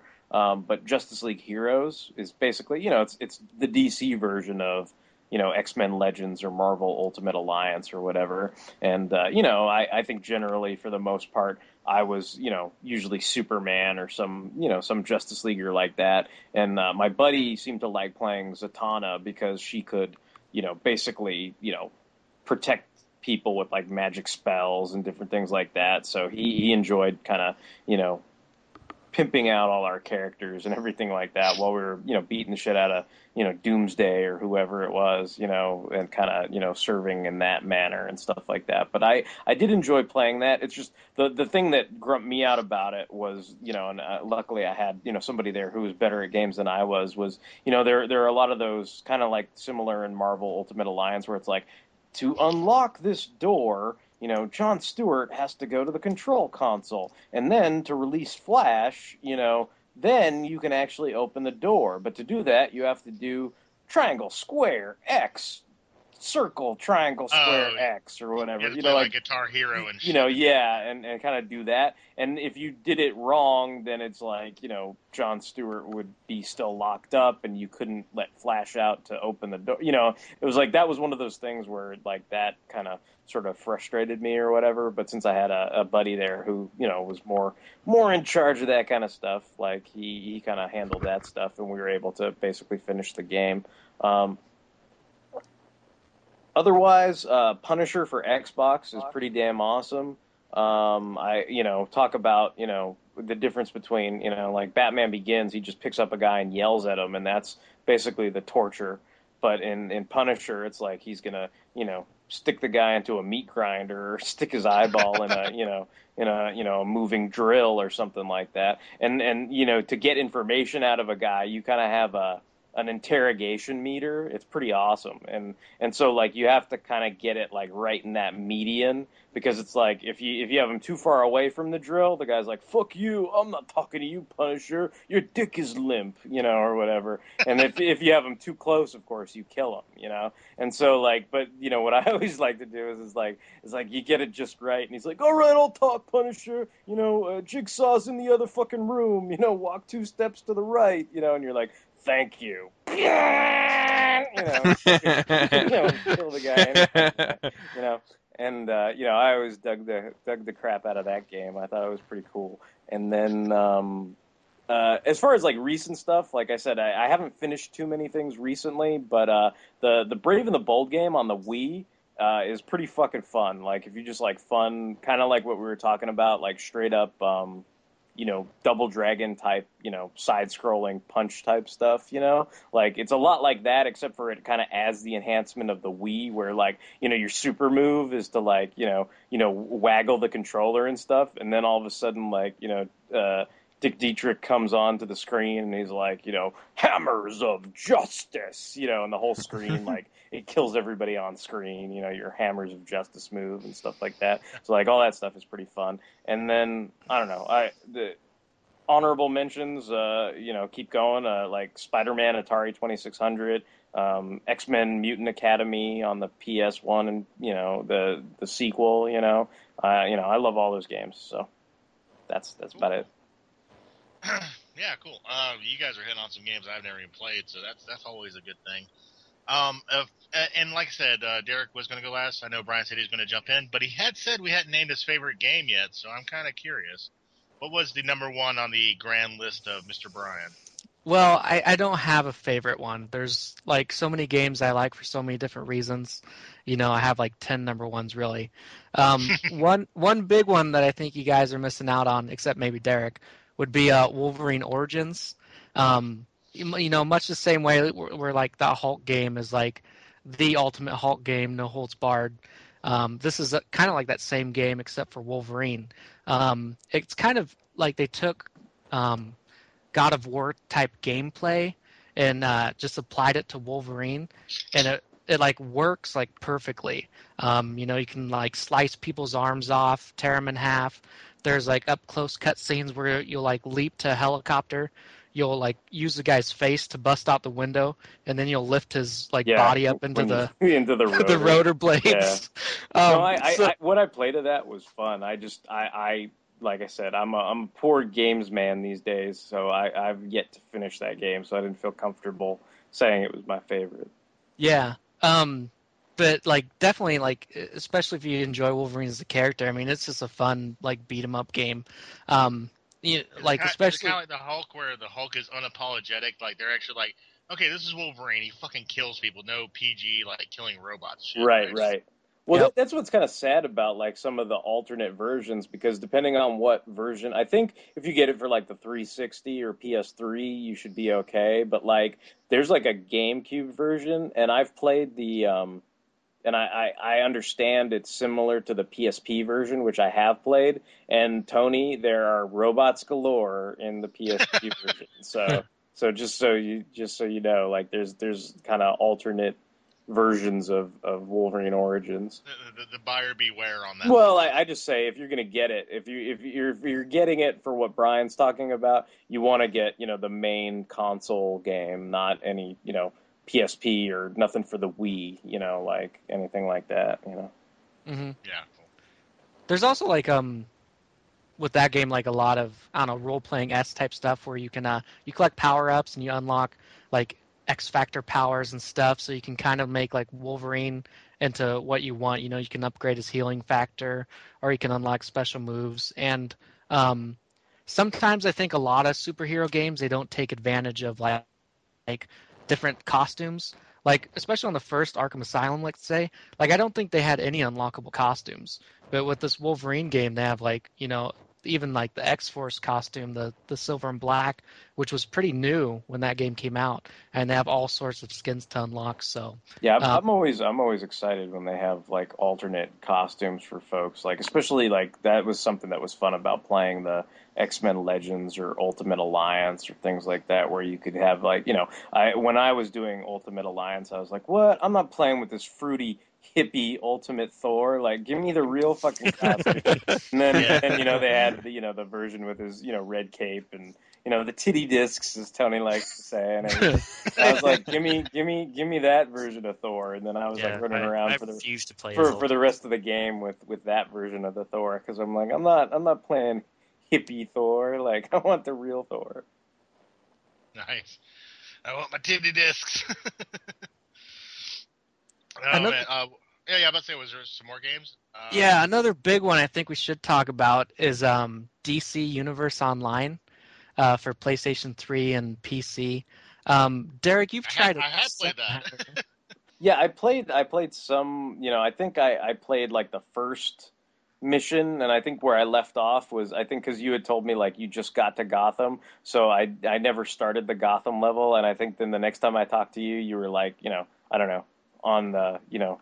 On Oa or something, you know, like you were way ahead of me the Yeah. next time I, I talked to you. So we should hook up because it's it's actually like a really fun game. Um, basically, the premise is you know you you make up your own character, but you're you're set in the DC universe. So um, all these like story events are going on. It's a massive multiplayer online g- game, but um, you're getting like um, you know storylines from Superman or whatever, and uh, you you like throughout the level as you're doing one of their missions, you actually interact with them as well as any you know any friends who've made up their own characters. You can like band together and form teams. So when you have like two or three people you know that you're playing with, it's like a lot of fun. yeah, And um, yeah, I'd really like to play with you sometime. I, I think it's you know quite an enjoyable game. The thing I get scared of, like some of those games, like sometimes I feel like it's too open, like because I I find myself like instead of like playing the game, I'm like, hey dude, what's up? How's it going? And I just keep like walking, and I'm just kind of like, Yeah. I'm all, well, dude, check it out, a Hawkman costume, sweet, sweet. Mhm. Look, Hawkman costume. Look, we're on the satellite, dude. Look, it's the Earth. Yeah, it's the Earth. You know, and I'm just like, I'm totally like fucking distracted. I'm all Lex Yeah. Luthor could be like, I'm gonna kill the universe in five minutes, dude. I'm on the satellite, dude. Like, I'm just checking all this shit out. You know? Do you see like across the city that bitch just got like punched by Doomsday? That's awesome. You know, you're not even fighting; you're just watching. uh, I I play it on the uh, PC. I don't. I can't play with Brian or Derek because I am a PC user and not a PS3 user. Uh, I have played it. it. It's good, but the the only reason that I've kind of soured on it is because I got to like level four or five, and that's still pretty fucking low. That's still a noob, and I just kept wandering around into like I, I would go into a realm of like the city or part of the city where it's like, oh, you beat up a mugger, oh, you beat up a guy who has like you know a hook for a hand, or you know you're you're doing all right, and then I'd run into like you know eight minotaurs sent by like you know Hades to like destroy like the fucking planet. I'm like. Oh, I can fight those guys. No, I shouldn't. I better run away. And then they like just fucking gang bang me, and I'm like, "What the fuck just happened?" Yeah, like one thing I noticed with the game, and I don't know if this is true of all like MMOs because this is like the first one I've um, actually tried out for any depth of time, but um, like there'd be like easy missions like separated by really hard missions in between. Like you're flying around the city and you'll see like, oh, over here's like a level five mission I can start. So you're like, oh, you know, I'm a flash type character, I'll just run there. But you'll run down a street that's like a level 15 mission. So if you get like caught like you did by those minotaurs, like they can take you out in one hit, and you're like, what the hell, you know? So Yeah, exactly. Yeah. there definitely seems to be like some leveling issues and where they could have like kept things a little bit more separate to take it, you know, a little bit easier on the noobs. Have you been interested in getting any of the kind of, I guess, upgrades that I've seen? Like, because I, I saw they were like trying to pitch like when the Green Lantern movie came out, like add-ons to like you know. Yeah, there's a power ring add-on and stuff. I haven't really been interested in any of that, but um, you know, I'm just kind of into my own guy. I'm not like a huge DC guy per se, so and that might appeal more to someone like of your caliber. Uh, I think there's a Marvel version of like DC Online coming out relatively soon, right? Yeah, because Yeah. Bendis, Or, yeah. we, we we sort of talked about that once, where I guess Bendis gave that one interview, and I think I think Justin was the one who watched the the video, right? Yep. So uh, it's like I I don't know, they kept talking about it like oh, it I was- remember that. That's like where like you could you could pick like a Marvel character. Yeah, supposedly they Which they were no saying- one understands how it's going to yeah, work. nobody Yeah. understands how it works exactly. But you know, Bendis was going to be the writer on that, and that uh, you know supposedly you know instead of having we we could all play Wolverine, but none of us would be Yeah. disappointed somehow or whatever. I don't know. Yeah, I, I was about to say, like, you know, it's like, so Deadpool, you're going to join my team? Yes, Deadpool, I will join your team. Well, let me go get Deadpool and we'll go fucking fight. Well, we could be the Deadpool Corps. I just don't want to be the one with boobs, you know, like that's. I just It'll be like that floating head. episode. It'll be like that episode of Superhero Squad with too many Wolverines. I, I haven't heard a lot of like information about it. The last thing I saw was that they had added to like the playable characters was they added uh, Cable and Deadpool actually, nice. Cable! but like that that was like months ago. I haven't heard anything about it in a while. Like I, I would be interested to play it. Uh, yeah, I tried it out. I mean, I tried out DC Online. I haven't played in months.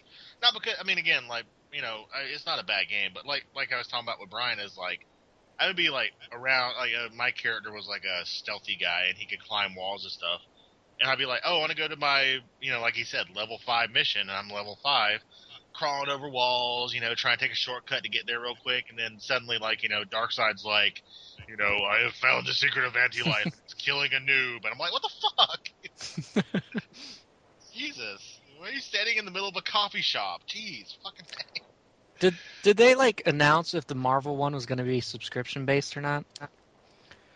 I think I think it was supposed to be like quote unquote free, you know, just like DC was, but where you pay for because because uh, what I had played a little bit just for you know shits and giggles was they they kind of have a multiplayer online version of Marvel, but it's for like you know it's the um, like superhero squad version of it. So like you know basically you can sign up and play it on the PC for free, you know, and run around as you know Cap or whoever, right? But what they Mhm. want you to do is like, uh, you know, oh, for for fifty gold points, you know, you can get Miles Morales' Spider-Man costume, and it's like, well, how much do gold points cost? You know, and it's like, oh, you know, for twenty dollars, you get you know ten gold points or something, you know, like whatever it is, you know, and you're like, oh, so a gold points like you know two bucks or you know what whatever it turns out to be, but that's you know Yeah, yeah. I mean, I totally get that. Um, uh, seriously, like video games are a huge thing. I want to go to Brian one more time, real quick, because I know he has a big list. Was there anything else you wanted to add, real quick, sir? Um, those were the big two that you guys missed from my list. Um, as I said, I'm really proud of you guys. I think you named a lot of excellent games. Um, you know, I had like favorite Batman game. I think I picked Arkham Asylum over Arkham Asylum 2. Um, both are great games, and um, or Arkham City, I should say. Arkham City probably improves on the gameplay. Like I enjoyed the the free fighting. I think it flowed a little bit better. But Arkham Asylum, the original game, had like so much better like atmosphere to it. Um, and I don't know, it just really seemed creepy. Whereas uh, Arkham City's kind of open and more free, and it just doesn't seem like there's all that depth to it that the original game had. But like other than that, I think you guys named pretty much everything I had on my list. So you guys did good. Cool, cool. Um, yeah, we could talk about this all night because there's a lot of games. I, I, I think I will just end this on like probably uh, the most positive thing. Just like movies have grown as far as comic book characters, so has video games. There's not as many bad video games out there anymore, so definitely check out a lot of these picks. I know I'm interested in Hulk Ultimate Destruction now, so yeah, definitely check that shit out. Uh, we are going to go ahead and move along. Um, I appreciate everybody's insights on the video games. That was really cool. Uh, we're going to move on to our most time honored topic of the uh, podcast. It is our awesome thing of the week. We are all geeks. We all have our little fan uh, sub genres we enjoy, and we like to share them with you. We like to tell you what we think is awesome in our universe this week. I want to go ahead and throw it to Derek. What's your awesome thing this week? Well, I, I don't want to go into it too much into detail because I know we're going to do a podcast on it eventually. but uh, I've actually been catching up on the new season of Beavis and Butthead. I picked up the Blu-ray at Walmart for I think it was only like fourteen ninety nine or something, so it was pretty damn cheap. Um, and so I, I, you know, I was kind of feeling a little glum on Monday, and I popped it in and was was listening to it and watching it, and man, I gotta, I gotta say, like that that kind of stuff, like Beavis and Butthead crack my shit up because they're they're fucking funny. Like, I mean, I wasn't even I wasn't even in the mood to be funny, but you know, some of the shit they pull makes me laugh my ass off. So I'm sure we'll talk about it more on a future show. But uh, for right now, that's my awesome thing of the week. Uh, going to go ahead and throw it over to our good friend Justin. What's your awesome thing this week? Well, I watched some p- pretty cool movies this week. Uh, earlier, I watched Wrath of the Titans, and I thought it was pretty good. Um, I think I actually enjoyed it a little bit more than the remake. You know, I think the remake had a lot of things going for it that it had to hit. You know, like oh, we had this in the original, so we have to like remake this and all this stuff. But like with the sequel, they've got all that out of the way. They can just go go whatever direction they want, and they pretty much did. They they do some interesting things with the surviving characters like uh, Zeus and Hades, and uh, it was pretty good. I enjoyed it, and they're you know it, it's in 3D, but and most scenes didn't really add a whole lot in 3D, but there were one or two scenes that like really stood out. Like there's one part where there's like Perseus is fighting this uh, monster, and it has like a snake for a tail. And there was one scene where like the snake kind of whips around, and it kind of like not only is the CGI on the snake really well done, but like the C the 3D effect was really done. It really kind of like popped out at me. I was just like, "Whoa, get out of my face, snake monster!" Um, the other movie I thought was pretty cool was I watched uh, Mission Impossible: Ghost Protocol. Um, I really enjoy those movies. You know, say whatever you out want on, about out on DVD right now. yeah, you know say whatever you want about Tom Cruise. I found his movies to be usually fairly entertaining, um, and I dig the Mission Impossible movies. You know, I usually check out anything that's spy or espionage related anyway. But it was pretty cool. Um, I wanted to see it in theaters, and I didn't. I'm kind of glad I didn't because um, if you'll recall, like when I was talking about you know watching Dark in the Moon in theaters and the the scene where they jump out of the airplane kind of got to me because it was just you know I don't I don't deal so well with heights sometimes. You know, every Mission Impossible movie has a scene where Tom Cruise is like doing some kind of crazy stunt with on wires and heights and stuff like, and he does that in this one. He um, scales like the tallest building in the world in Dubai. And there were some scenes like I mean I was just sitting there watching it, you know, on, on the TV, and I was just like, oh god, oh god, I mean, he's gonna fall and die. I mean, I know it's a movie, but you know, it's weird. It's like one of those personal things. Like I can watch the you know, scariest, most goriest horror movie, it won't bother me. But like somebody hanging on the edge of a building, like I'm, I'm just like, oh my god, you gotta stop what you're doing. You're gonna die. Like that stuff bothers me. But anyway, it was a really good movie, and if you enjoy the other Mission Impossible movies, you'll really like this one too. I, it's interesting I, that you I- say that about heights, Justin, because I'm scared of heights too. And like I've never really been bothered by movies, but I remember um like when I was playing the first Tomb Raider game on PlayStation One, it was probably like the first game like that's 3D where I actually got like significant height in, and like I was like my hands were sweating and like I was getting you know my stomach was all tightening up just because of how high it appeared I was. So that's kind of funny that you mentioned that. Well, don't don't go to the top of a building and Hulk Ultimate Destruction and then leap right the fuck off 'cause you might you might sweat and stuff. what well what did it for me was like he he's wearing these special gloves that like stick to the you know the glass of the window. And like one of one hand starts to mess up so he's like hanging by one hand. I'm just like oh man. And then they're like they they change the angles. It's like you're looking from the top down onto him. I'm like ah change angle. Like this this is too much. Well, I mean, but that's not a bad thing at all, though, Justin, because like I, I miss those times in movies where it actually pulls you in, and you're like you you forget it's a movie, you know. So that's that's never a bad thing, you know. yeah I, I was gonna say I, I enjoyed uh, Jeremy Renner's character in that, and in in that scene when he tries to swing down with the rope and he can't make it to the window, and like Jeremy Renner like looks out the window and goes, "The rope's not long enough," and Tom Cruise looks down and goes, "No shit." Yeah, I really like this character in that too. Like, uh, apparently, like the, the scuttlebutt on the internet is is if uh, Cruise ever retires, like he will take over that franchise. So I think that would be pretty cool. And, and of course, it has Simon Pegg in it, which is awesome. So. Yeah, Um, he he had a he had a much bigger role in this film than the third one, so that was cool. Yeah, I'm a big fan of Simon Pegg. Um, I was going to mention something before I threw it out. Uh, crap. Oh yeah, yeah, yeah. It's not my favorite thing this week, but uh, you you talk about you watch a lot of movies. This week, I watched Tintin on DVD this week, and you are actually very correct, uh, Justin. It was a really good romp. It was really fun. So Mm. I'm glad you liked it. Like, I, I wish more people would watch it because it, it was a you know it, was a huge box box office success worldwide, but not so much in the United States for some reason. So like, I I'm always about promoting things like that that you know, people should watch. The Yeah, funny I- I thing don't- is, I was at Walmart, um, I think two nights ago or something, and I saw there's a play, PlayStation 3 game of Tintin, but it was already marked down to like 20 bucks, so it must have Hmm. got like pretty awful reviews. yeah, well, you know, just uh, some video game licenses suck. Some most movie, Yeah. movie video game licenses suck too. So that, that tends to happen. Um, since you're uh already speaking, sir, why don't you go ahead and throw out your awesome thing this week, Brian? Um, I, don't- I, I think right before we actually did the Avengers um, podcast, I started um, going back and trying to collect some West Coast Avengers stuff, and I found that um, Marvel did some actually really nice collections. They're from like the Marvel Premiere, I think it's called, um, line, and it's like hardbound um, books, but um, they're really good collections. Um, and I've just been enjoying like rereading, you know, really old like West Coast Avengers stuff.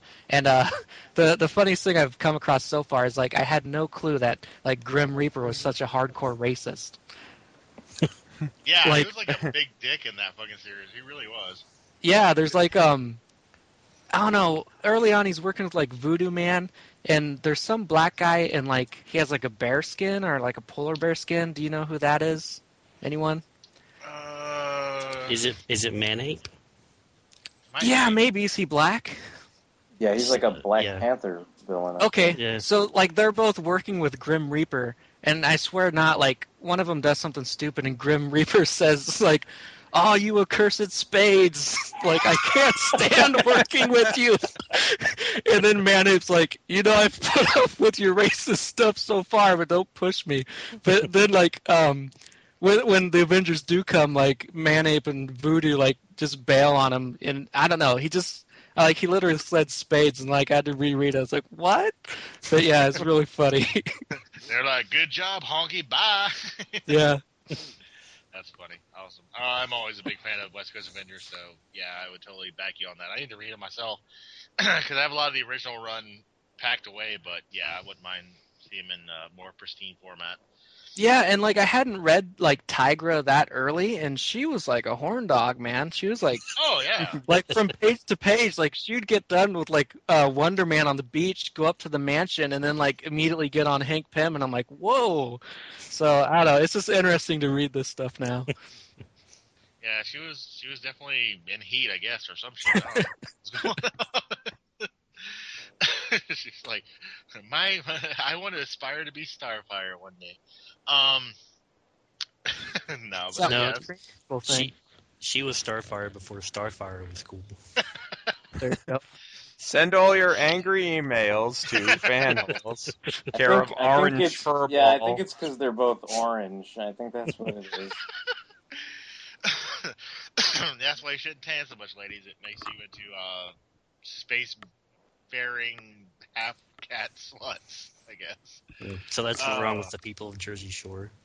Yeah, yeah, exactly. They're orange, so that's that's what it is. Too orange. little, little too orange. Oh man, moving on. Uh, how about you, Mike? What is your awesome thing this week? Well, speaking of West Coast Avengers, uh, my awesome thing is going to be some news I only learned a few, like maybe 10 minutes ago when I was checking up on uh, comic book resources. Uh, some news that just came out of uh, C2E12 or whatever it is now, whatever they're calling it, I don't know. But uh, it was announced that uh, Hawkeye's getting another ongoing series. Um, I guess Matt Fraction's writing it, so I guess I have to give him another chance now. but uh, what do you call? it? Yeah, he's getting a new ongoing series, and uh, you know, I, I'm always up for a new Hawkeye series. And you know, what with uh, the movie coming out this year, and you know, Hawkeye's the leader of the Secret Avengers. He's on the regular Avengers. He's a teacher at Avengers Academy, and now he's getting his own ongoing. So I think may- maybe this will be the ongoing Hawkeye series that like lasts past you know twelve issues or whatever. Well, hey, he's But, uh, on. He's on Earth's Mightiest Heroes. He's making a bunch Yeah. of appearances on Teen Tony. Yeah, and they said uh, like Kate Bishop, the you know girl Hawkeye, is gonna be like his like Speedy kinda in it. So Hmm. I think that's that's kind of cool. So you know, Makes sense. so least, yeah. Yeah, so maybe hopefully by year's end though they'll have him back in a classic costume and not just Yeah. you know his sunglasses and you know ultimate inspired costume. What are you but- What are you talking about, Mike? By issue ten, I want Ronin and Little Ronin. What, what are you, what are you talking Ronin. about? I don't. I don't know what this obsession with Hawkeye's classic costume is. God. It's doing a Nickelodeon. Ronin babies. Um, Ronin babies. they'll stab you in the chest. Fucking nanny. Nanny is like Captain America. She's got red, white, and blue socks and shit. Ronan, did you stab your sister again? Sorry, nanny. Oh man. Yeesh. Um, but no, that's cool, yeah, yeah. so uh, I'm looking I'm looking forward to that. Like I said, I, I was kind of turned off by Matt Fraction, you know, in like Fear Itself and like recently uh, his recent stuff with Invincible Iron Man, but you know he does good stuff every so often, and I'll give him another shot. He might bust out some awesome. Yeah, you never know. Um, hey, we gave Transformers another chance, so hey, there you go. I, I'll, I'll just Um, add that like I, I really enjoy his uh, Defenders series thus far. It's been a lot of fun, but yeah, his like I, I'm I'm still reading Iron Man. I know you quit, but it's yeah, you were right, Mike. It's not so good now. Hey, before Well, I before I forget, uh, we had uh, been getting our, our emails and Facebook posts from fans and stuff like that. And one of our biggest fans, Tom Spielman, uh, has his own blog going on, and he asked if we would mention it on the air, and I'm fine with that. Um, even though he, I think, hasn't has seen Battlestar Galactica, which makes me sad, but that's okay because he can see it later. But uh, his blog is at tomtificate.wordpress.com. That's tomtificate, T O M T I F I C A T E, tomtificate.wordpress.com. So uh, we hope you get some more uh, reads on the blogs. I enjoyed reading the first couple blogs I read. It seems like he covers different things in the uh, you know the geek community, uh, whether it be you know Transformers or comics or movie reviews and stuff like that. Like you know, I had just seen uh, Safe House, so I checked out his review on that and was curious as to what his thoughts were. And if you're curious about those kind of things too, you should check that out. Hey, any guy who can make a pun on pontificate. Good job. yeah, that's fun Um, to say. Tom Tificate. Yeah, I know, right? Uh, yes, yes, definitely check out uh, check out our good friend uh, Mr. Tom Spielman's uh, blog. Yeah, awesome, good uh, good looking out there, uh, Derek. I'm gonna go ahead and do my awesome thing this week, as Brian is unfortunately aware of, and as Justin is actually supporting me on. I am a wrestling fan, and I found something this week that actually all four fan holes besides myself might actually enjoy. It is called Big Battel Kaiju. And basically, what it is is a wrestling league where guys dress up like monsters from Sentai uh, shows, not real Sentai shows. They make their own characters, and in these giant rubber costumes, they wrestle. Didn't this used to be on like G4 or something back in the day, It may have been. I didn't see it on there. or Um, like years ago, or maybe this is when it was Tech TV. But I do remember watching something like this. Yeah, and the rings have like small buildings in them, and they use those as foreign objects. They pick up buildings and smash them over each other's heads and stuff. Uh, the the funniest thing about it is, is these guys are actually real wrestlers, so it's not really bad action. There's guys who do like moonsaults and like hurricane ranas and stuff, so they're actually talented athletes. they just dress up like giant bugs or Sentai inspired type uh, superheroes. The uh, main hero right now, which is really funny, he got kidnapped recently as far as the storyline goes. He is called Silver Potato, and he's like a guy in this giant tinfoil outfit with like goggles. it's got a wicked sense of humor. It's really, really amusing. The the main bad guy is uh, Doctor Cube. He's got a big. It looks it looks like friggin' uh, tofu, and he's got like a mean scally face uh, drawn on the front, and he's like the main bad guy. Hilarious, and the guys, like I said, are really athletic. It actually is some really good fun. Uh, it does have a website, uh, uh, bigbattlekaiju.com, so definitely look that up. And if you're lazy, if you go to YouTube and just put in Big Battel, and you have to spell it right, B I G B A T T E L K A uh, J uh, I O U, Big Battel Kaiju. You'll probably see some uh, cool footage. They were on Jimmy Kimmel. Uh, that's one of the ones. I'll have to show you guys this after we get off uh, the podcast. And it's it's fun. You might like it, Brian. No no speedos. They're all fully dressed.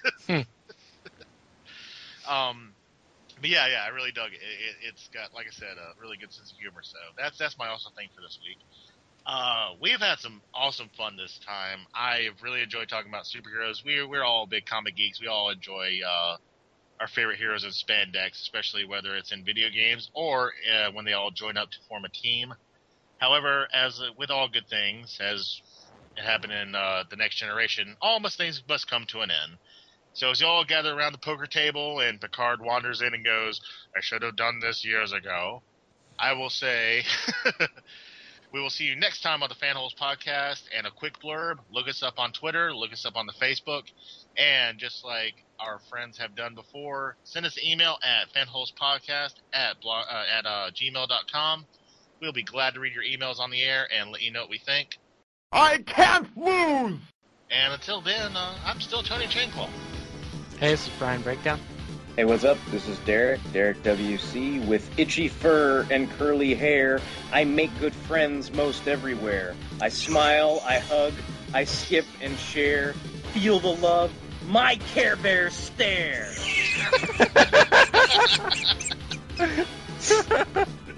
Hi, it's Mike Thunderwing, and I concur. And this is Justin Grimlock. Yeah, I'm going to try to beat Derek on that one. So uh, until the next time, we'll be Peace. here on. Oh, you jumped the gun! You gotta wait Sorry. for He, he's so excited. We'll see you next time on the Fan Fanholes podcast. And Brian. Yeah, now. Peace. Damn it.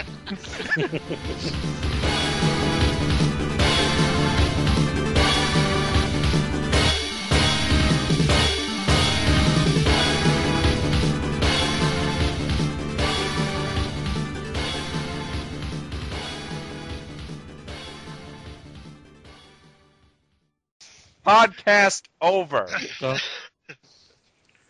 End of line.